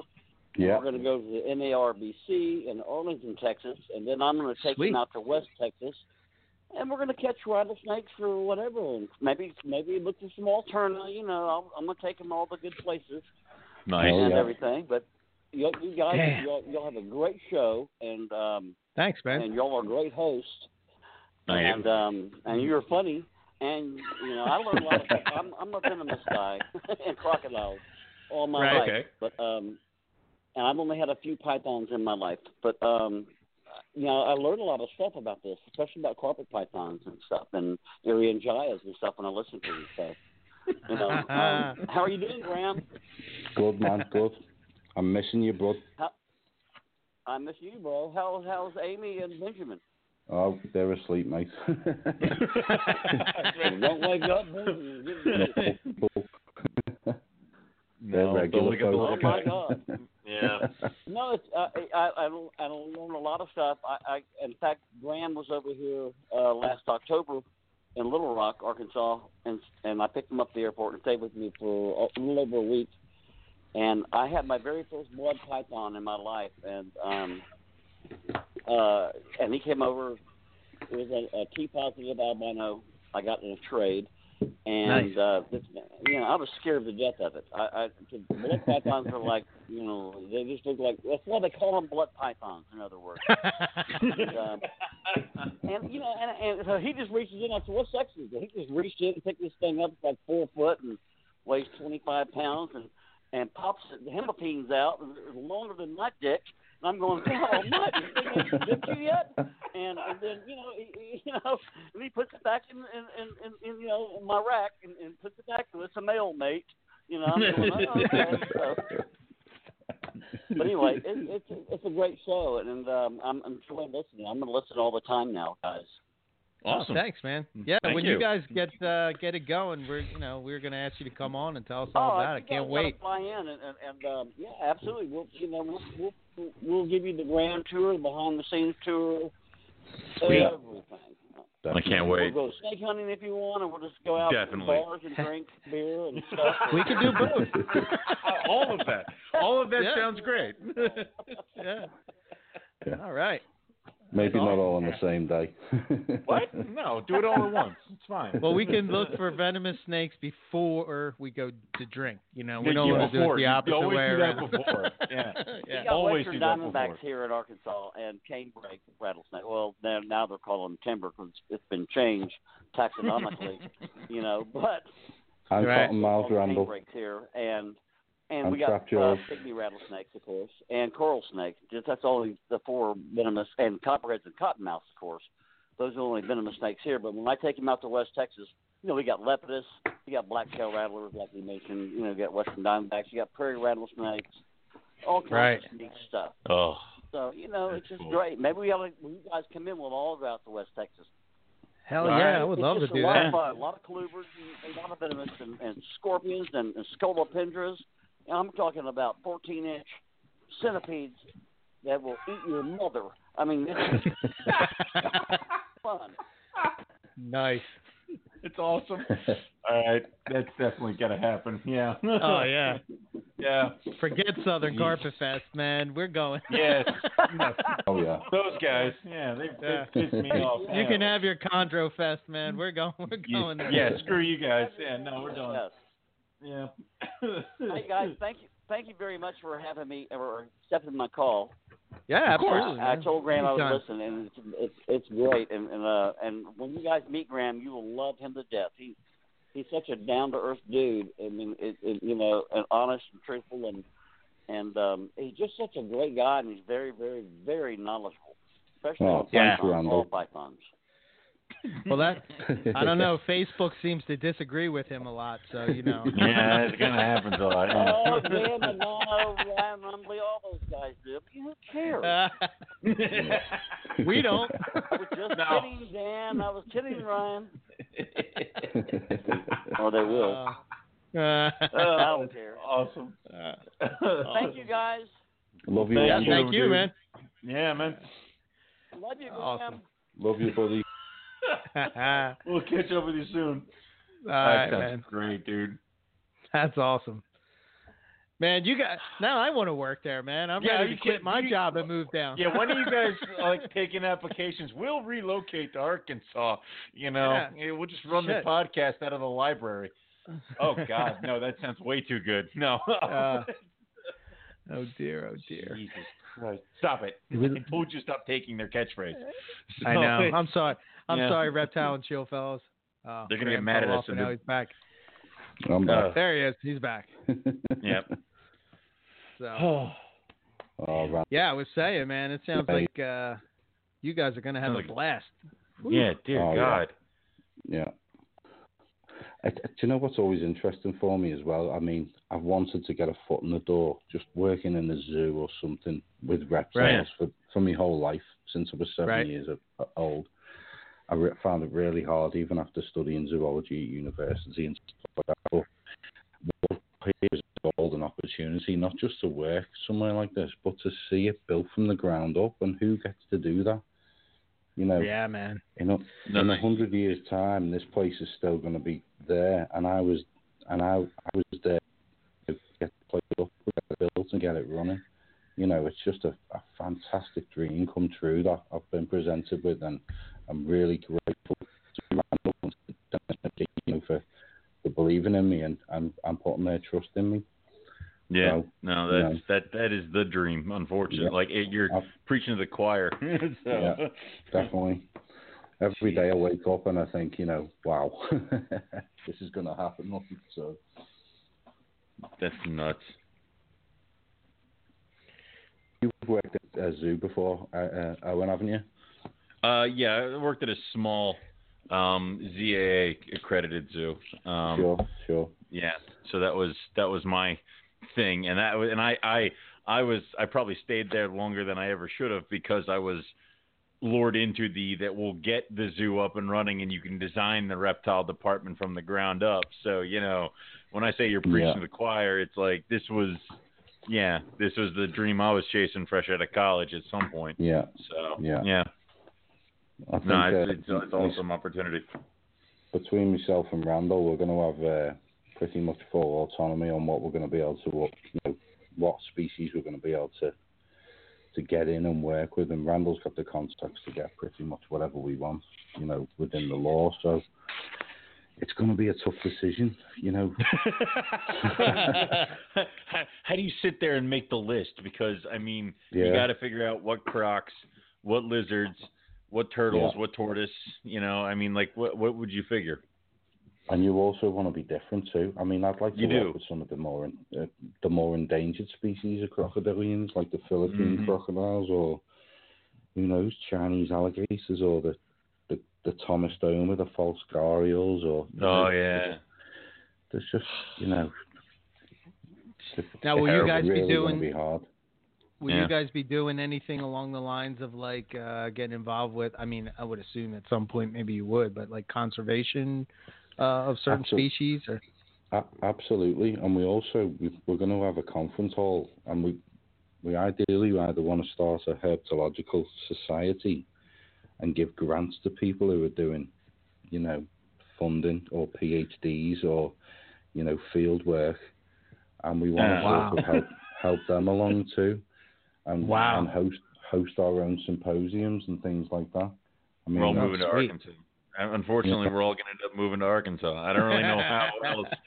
yeah, I mean, this is we're all gonna- gonna end up it's gonna doing, put yeah. Arkansas on the map in the in the world of herpetology anyway. You know, Well, no, Yeah, man. it's on the map regardless. Arkansas has kind of missed it a lot of times.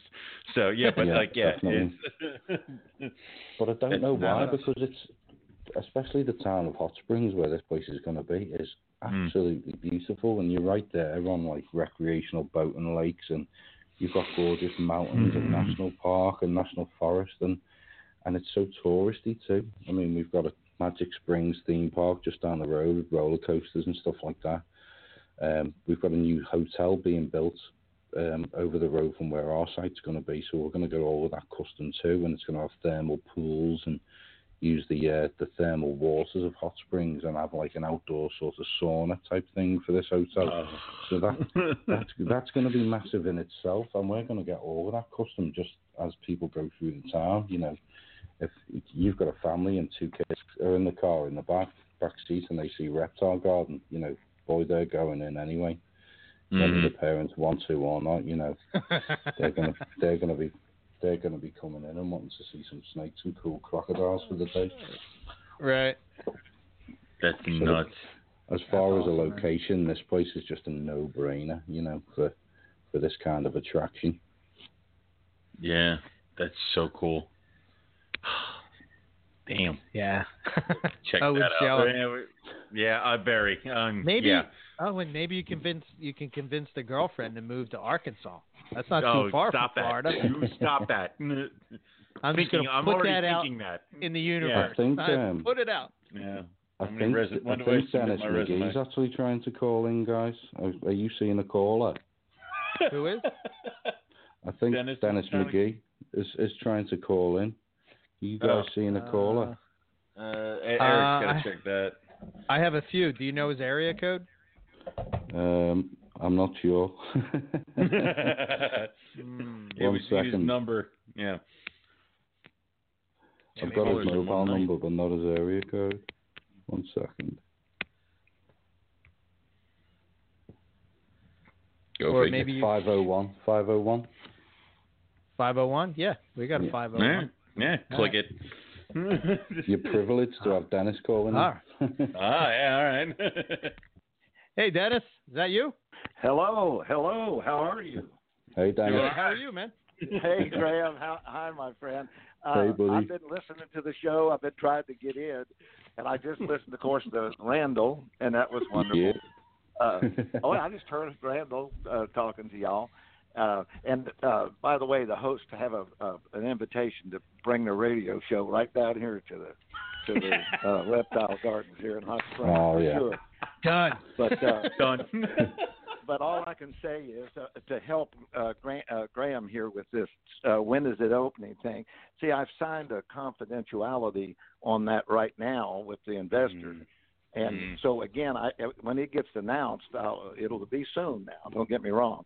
I'm still Mhm. doing some paperwork and contractual stuff, but other than that, it is real quick, real soon here. And we're trying to work some stuff for Randall. I mean, for for Graham uh, as far Mhm. as this immigration thing. It's going to take a little process, but uh, of course that's not going to interfere with. And by the way, I'm on that trip with you guys out west. Don't worry about that. I'm driving.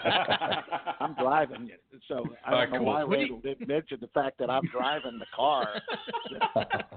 guys in it. I mean, that kind of leaves me out in the kind of the cold, don't it? Yeah, it's a little weird. Can I get along? Can I go on this trip with you guys?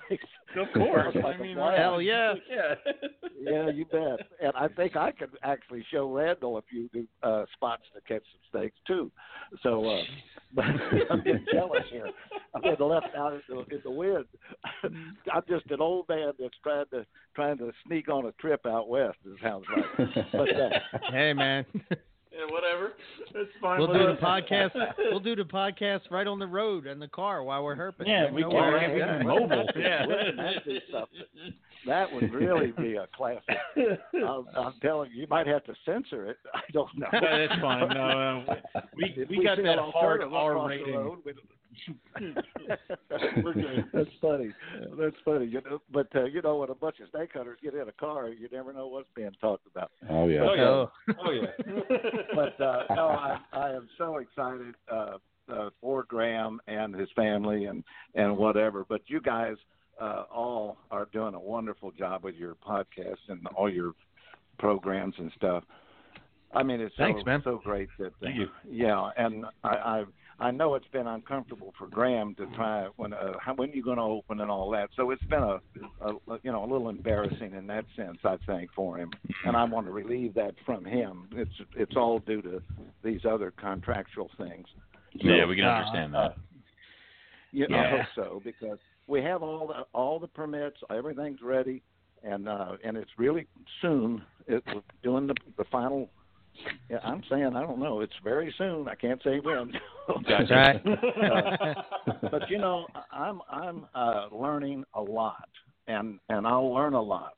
But uh, uh, at the same time, I'm sure I have a few things to that people can share, and I'll share with that. Uh, hopefully, I can be of some, uh, you know, some use to them. I'm just a I I'm been I'm a developer of real estate and so on and so forth for the last 35 years. I, but my earlier I was working at different zoos and with some famous people and enjoyed my life and whatever. Right. And now I'm ready to I'm ready to share all that uh, with anybody.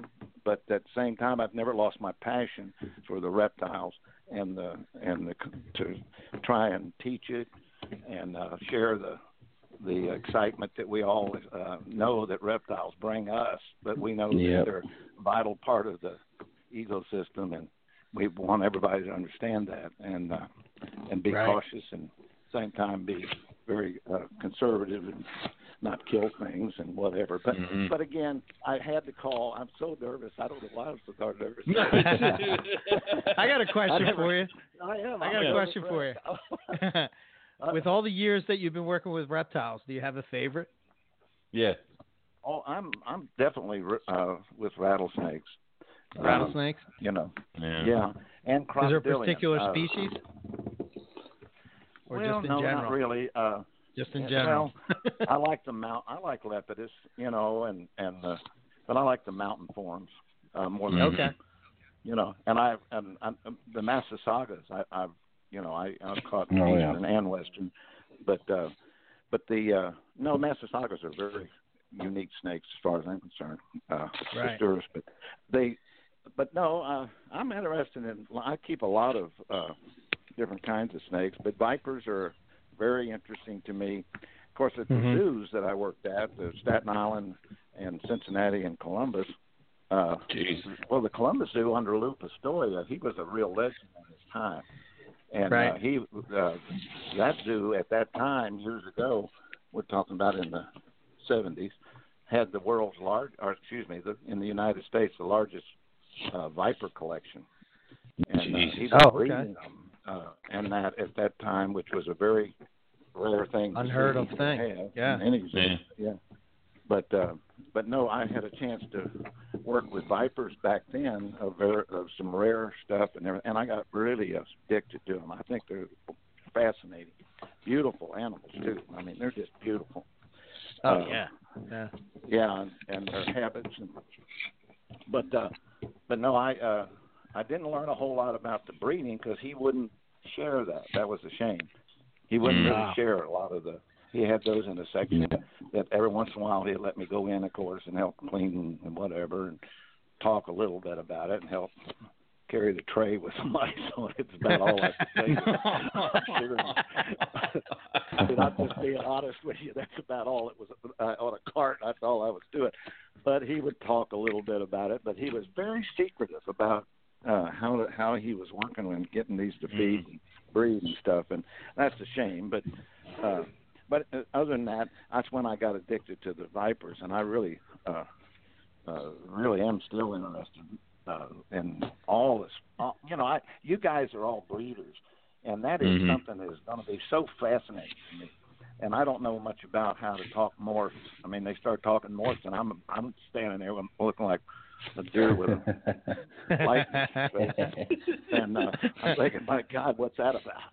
I knew what they were talking about. God, it'd be so interesting if I just knew Right. what species they were talking about. yeah. I'm serious. I mean, it, it is uh, kind of. I go to these shows, and my God, they're standing around there talking another language, and but uh, you know what Yeah. I'm saying is, I'm I'm just a vehicle here for the future, hopefully, of uh, a beautiful reptile attraction, and a, a future for some great people, and I want to be Right. a part of that. So that's really Awesome. my motivation at this point in my life. So. But Graham, Awesome. old buddy, I love you. I love your Love you too, buddy. uh, tell it, you have to tell them all hi for me, and I'm Will going to get off the phone before I faint. I'm joking. I'm joking, but I am so dang nervous I can't stand it. Uh, I'll, I'll catch I'll catch up one of these days and start being able to talk to you. But uh, but no, I had to bump in on this phone call because uh, you know I I am going to be driving the car that you guys. right on. and I, Definitely. so give me a little plug there. Okay. Well, uh, we, we, uh, thank you again for your beautiful show. You, I mean, you really do a wonderful job. I, I I've Yeah. listened to you before, and uh, Awesome. Graham, old buddy, good. Uh, just take care. It's all coming. yeah. You too, Dennis. Give my love to Sarah. I Right. will. I sure will. Thank you, guys. All right, All thank right. you. I'm going to say Have a good goodbye. one. Thank you. Uh-huh. yeah. Bye bye.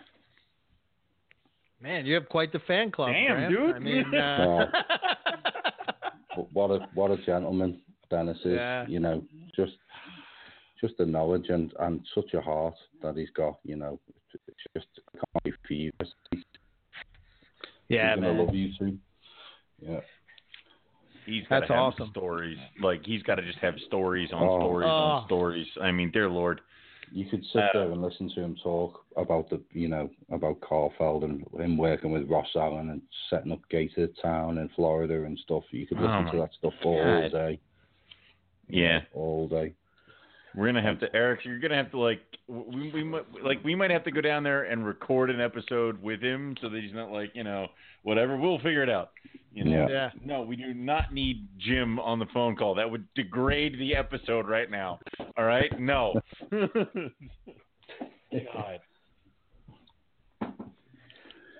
Dude, awesome. That's awesome. Yeah, Yeah. man. Um, I can't wait for this place to open up now. You know, Yeah, you dude. know, it's like uh, These things crazy. take time, but you know, it's time that's all worth it in the end. When it is Oh, open, yeah. you know, you're gonna wonder what happened to that time. So, you know, I'm just excited to get out there. As Randall said, I'm going out in, in September. We're gonna go to NARBC Arlington. Hopefully, we're gonna be visiting Dave and Tracy's place. Okay. and we're Oh, wow. be- Yeah, wow, indeed. Yeah. For, a, for, a, for a blood guy like me, that's you know. Yeah. That's gonna be Yeah. hard, dude. Yeah, she's gonna she's gonna have to kick me out. well, I But, mean, uh, there might be stuff there that you weren't expecting to see, or is there like some new stuff, or I mean, Who knows, got, dude? Tracy's got about a hundred different projects that just haven't been Mhm. released yet. I mean, I did show her the. Black Eye stuff as well, and it's going to be in the new book, which is coming out soon, by the way.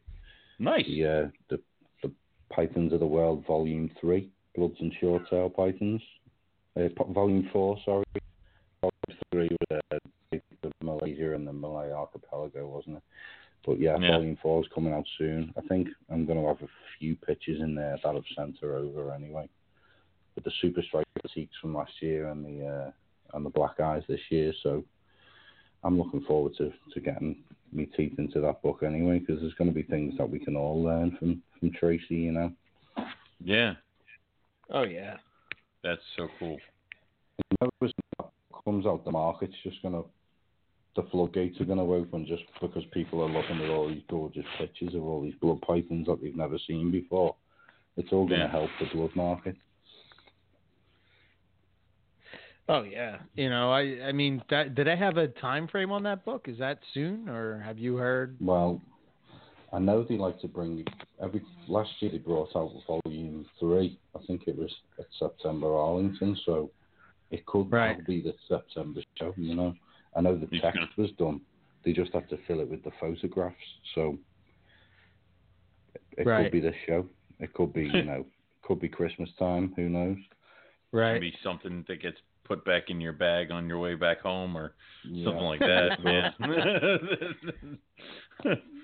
Yeah. So uh, we do have one last. Uh, que- I mean, we're almost down in time, but one last question that popped up, Kyle. Um, so he had a question for you. Like, what is what is your what's your plans for Borneos when you make it over here? I guess. I think I'm gonna. To be honest, I love them all, and there's some Mhm. amazing, amazing uh, Borneo guys like Frank Good, you know, Chris Jensen, um, Minotola's the king, obviously, but just seeing, I think Matt, Matt's Extreme Marbles are sort of the avenue I'd like to go, right. and I'd, I'd like to.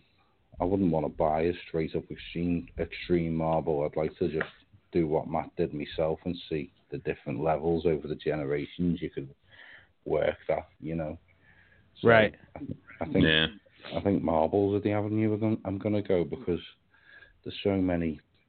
I think, you know, the- we've already got the numbers and all of that, but I think working the marble into other things and the stripe maybe as well. I really like those, so I think Gotcha. marbles are the one for me anyway. They've got my eye, the busy pattern. So You've you've never seen them in person, right? Yeah, I did, I did a marble male over here in uh, the UK, and I bred it to that female that never reproduced for me. And you know, who knows? Maybe she is going to go on and give someone a clutch from that marble, but I don't think so. I think Mm. I'd, I'd have seen it by now, you know. Right. Mhm. But yeah, I have seen them in the flesh, and they're absolutely gorgeous. Yeah. But not the extreme very ones. cool. I haven't seen those in the flesh yet. But I They're will. good. You're just gonna. I mean, you, you obviously, you know, you. We've Dude. been kind of saying that we're gonna come visit you in Arkansas. You're gonna have to come to a Northeast Carpet Fest yeah, yeah. when you get Oh, over hell here. at Just bec- I mean, looking you're gonna the have to see. photos the past few you know- weeks has made me really want to go. And you've got all the good people there. You know, you've got Keith and Frank and, and Matt, and you know, We Yeah, we are the best out of all looks like Carpet Fest. Yeah, I mean, I- we we do win. the hours playing that ball there, you know, that must be a, a, a feat in itself. Yeah. Yeah. Yeah. One of those things. So yeah, it's um, Quick subject change. Yeah. yeah, yeah. I mean, I- every year we shave a year off of Eric's like life expectancy. Yeah. So you know, I'm not sure how many we're gonna have left before he just We got- disintegrates. Uh, yeah, We just gotta make it to to the 10. UK Carpet Fest. I'm sending the I'm- Hobbit. I gotta. I send him first because if it's not safe, then I won't go because I, I don't trust I, I feel like I'm gonna be sitting here and I'm gonna get a letter that's like cut out of magazines from the Reptile and Chill guys. So like, we have your Hobbit. You know, you must leave a briefcase full of euros, and I'm gonna be like, oh crap, what's the exchange rate? You know, it's it's gonna be. Yeah, uh, I, I, they would be the troublemakers. So well, I'll, I'm I'll be there, you- Eric. Anyway, I'll be there with See. my family, so it'll be good to uh, Oh, shake nice. hands with you at last. So Yeah, That's awesome. absolutely. yeah, Graham will keep Yeah, you man. safe. Stick stay close to Graham. Don't trust those Yeah. other three. Yeah, I'll take you you know. up my wing, Eric. yeah, man. I can't wait. It's gonna be great. yeah, It's gonna be definitely. great. So, Damn, Uh, dude. all right. All this stuff yeah. we got to do. I know, right? Gotta. Um. Uh, Okay. I don't know. Anything else you want to throw out there, man? yeah, man. Uh, no, thanks for having me on. Uh, thanks for speaking Absolutely. to Randall and Dennis, and uh, hopefully Of course. they they got you guys ex- as excited as they got me over this uh, reptile garden thing. You know, it's going to be huge. Oh yeah. I could Um, say Yeah, that man. after talking with the both of them, I can see how you could get like so hooked up with these guys, like swept up in it because they're both seem insanely knowledgeable and insanely cool. Yeah. So it's like that that that's that's awesome. So Yeah, I'm I'm very fortunate to be in the situation that I'm in. You know. And I- Well, if you need know, like a maintenance guy or something like that, up, you. then keep me in mind. I'm already sending my resume. Now get out of here. Yeah. I don't know. He Yeah. can't reach Maybe- things on tile. He can't reach things on tall shelves. You don't want him. All right. I do. if it's a- I could be I in charge of the stepladder. food or something like that. I don't know. Yeah. we'll get you guys up there anyway. We'll give you the VIP tour. You know. No, dude, we're gonna we're gonna broadcast from the we're gonna do an episode from the library. All right. oh, I mean, like we're gonna we'll figure it out. You Yeah. know. Yeah. Yeah. Yeah. The Damn, College dude. of Knowledge.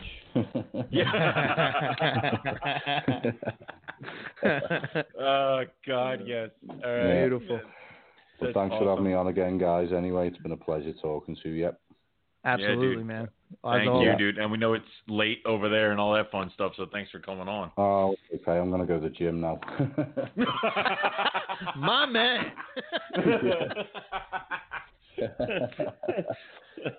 That's right. well, Damn. good evening, gentlemen. Uh, thanks for having me. All right, man. Okay. Take it easy. Bye. Have a good one. Awesome. You know, awesome, when awesome. when when when they're like, oh, he's like, I'm going to go to the gym. I'm reminded of a Simpsons episode where Homer's like running, and he passes a gym, and he's like, Gime. What the hell is a Gime? So like, you know, it's like that. I have no idea what a gym is. Owen, we did just What? get a uh, we did just we did just get a request in um, Oh, from uh, What now? fr- no, no, it's not a bad thing. Oh, but okay. uh, maybe this is what we'll cover on next week's episode.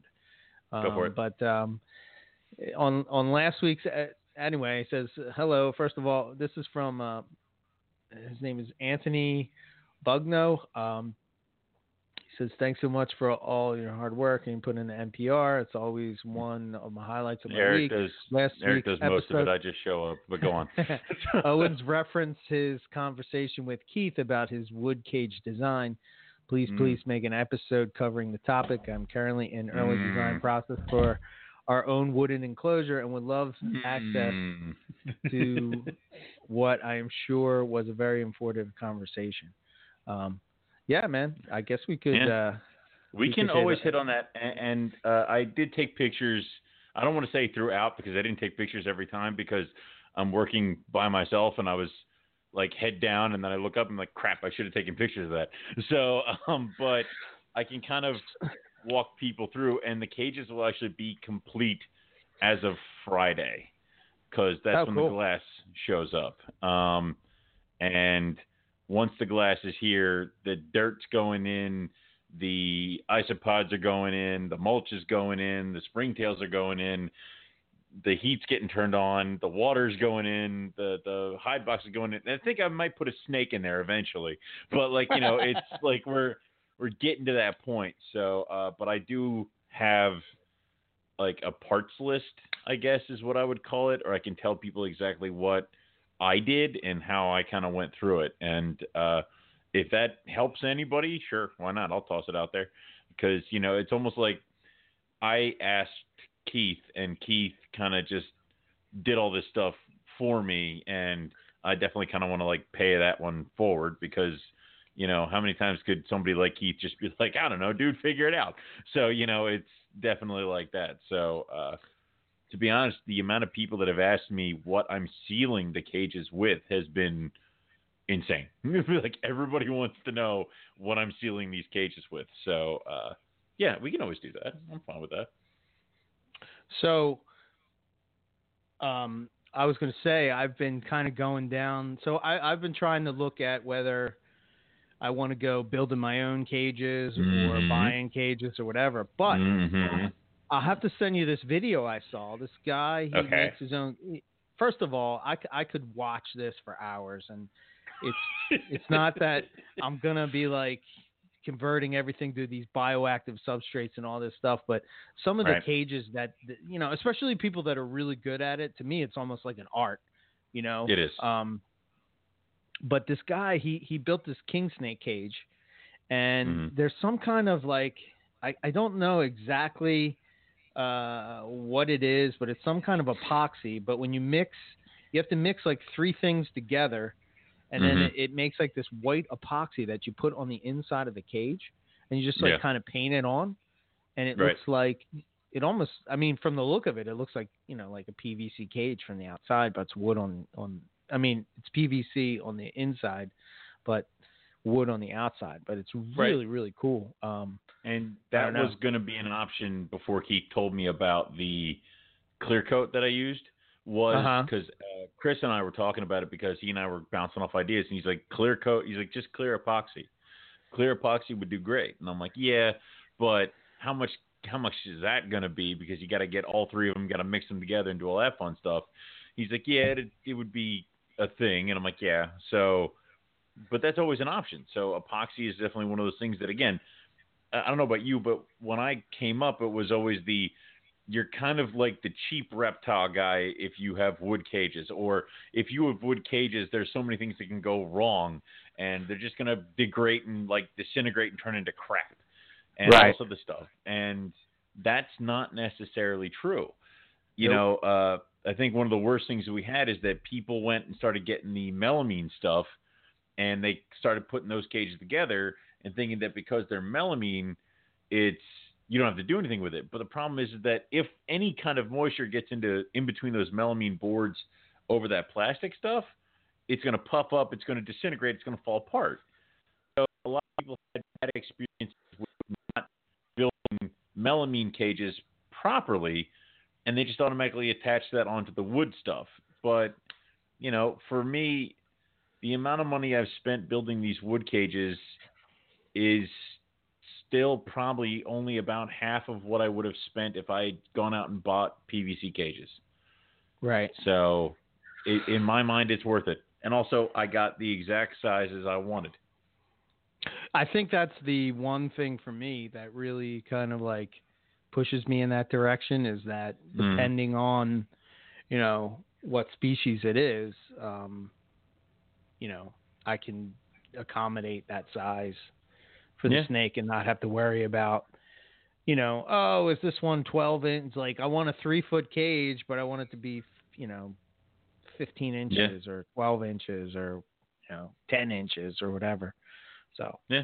I mean, But, I, I thought uh, of it more like, yeah, Matt has every single inch of his room is Yes. set up to like he's not he's not a single inch is off kilter. Now, Matt does that with racks and custom built cages and other stuff like that. You could Right. easily do that with wood stuff and just again take every inch possible. So yeah, yeah. Yeah. awesome. Uh-huh. Not bad, dude.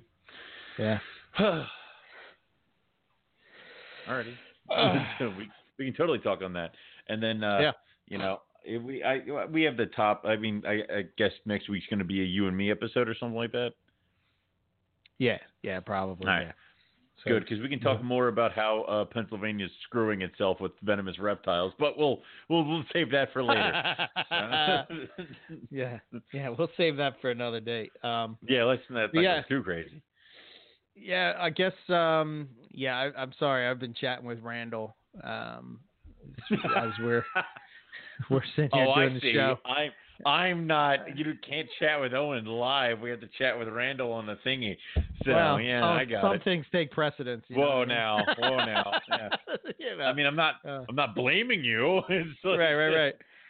Oh, dude, how awesome would it be to travel out with those guys to No, it's West gonna Texas? happen. and- no, no, oh. dude, that's gonna happen. You know, and you know what? We're gonna go and we'll do it the same weekend as Chondro Fest. I mean, what? I'm not bitter. what did you say? I don't want to. uh, nah, that's cool, man. I, I I just thought it was funny. I saw it and I was like, "What? The Southern guys are bailing on us? What the hell? yeah, is what the on?" hell's up with that? It's, you know, Oh, I don't know if I- I don't know if Bill's gonna stand for this. Swift vengeance will happen. Are you kidding me? Mm-mm. Mm-mm, Although he does have one of the nicest chondros in the U.S. and Don't uh, talk. No, don't worry about. And he you know, he it- does run the GTP podcast. Maybe he will switch over to Chondro Stop helping. I don't Stop. know. You're not helping. You just. I know you think you're helping. It's not working. Yeah. Damn. So. Okay. Um. Start our own Southern Carp Fest with. yeah. We'll just go. We'll run a place down there in the south and somewhere and call it. Uh, get you other Morelia people. uh, All right, that's enough. Yeah, that's enough. We've we've we've out out It's, we've gone. one. It's totally off the rails now. Too far. It's- it's- Too far. It's gone too far. Oh, we never got Graham to say tortoise. God damn it! Damn it! You had one Damn job, Owen. Ah, damn it! By the way, I Yeah. have to shout this out. Holy shit! what? Those guys over there at Reptile and Chill are very, very talented, man. Did you What did they do? happen to catch that little clip? You didn't catch that what? clip No. of the What's of, happening? Uh, oh, Owen. I saw pictures of them playing with a raccoon, and I'm like, and I went into some sort of fit of Uh, oh, PTSD of me bleeding. Stop it. Just I didn't say oh dear, oh dear, oh dear. I just said one oh you, dear. yeah, yeah, you said two. I mean, I told you stop stealing other podcast lines. You know. No, uh, uh, Danny was singing, and holy hell, man, the dude's got some some chops. I was Oh, impressed. Oh, so yeah, they're he was make singing you play in their uh. Tennessee. He was, dude, I, I would play with him in a heartbeat. Um, There he was go. singing Tennessee whiskey. Holy Oh. shit, man! Yeah, yeah, it was Oh. really good, man. Yeah. It was really good. So hats off to you, out. sir. Yeah. I'll find it and I'll post it in the chat. They had it somewhere. Please I know. do. I know. I seen it. I was like, I'm like, oh, these guys are goofing around or whatever, and they started singing. I was like, oh, oh, oh, goddamn! like, I oh, told oh, you. okay. I told you it's all when you when you do eventually form the Morelia band, it'll be a whole bunch of really talented people, and then me just making an ass of myself with a cowbell, and like you know it's it'll be very reminiscent of that uh, SNL sketch. Like that's I've already assigned myself to that's my role, so yeah. awesome. All right. Well, I guess we're gonna wrap it up and roll out. Are you ready to Yeah. call it? Okay. Yeah, I'm done. Do you think? All right. Be- beautiful. All right. MoreliaPythonRadio.net. Uh, and eventually will be .com, but right now .net. Um, slowly, slowly working it over. Uh, it's coming together. It looks pretty cool, I think. Um, if you want to get in contact with us, info at MoreliaPythonRadio.com is our email. Um, follow us all over the place. Um, and for me, it's EB Morelia. Anything EB Morelia, uh, you can follow me. So, All right. What? Sorry, they're sending they're sending gifts in the chat. I'm I need to stop looking. Um, but um, sending gifts. uh, for gifts? uh, You it- gift? it- no, it's a gift. Never mind. Uh. Oh dear Ah, God! the cowbell. The cowbell. Yeah, see, thank Yes. you. Uh, it would just be like that. It, that's that's me, and You then ca- that's you. You're playing the guitar, all serious, singing, and I'm just banging away on the bell. Yeah, I could see me turning around and saying, "Would you stop banging that stop goddamn It's like, no, listen, bell?" the only bell, the only song we have. Is, yeah, I got it. yeah. So, um, anyway, Am I on point, Eric? Am I on Am point? I- is this good? Is this good? Yeah, the Reptile and Chill guys, they they put out this awesome song, and here's me and Owen, and I'm playing guitar, and he's smacking a cowbell. Oh, Jesus. Yeah. It'd be great. Let's it's perfect. You know. Oh, uh, anyway.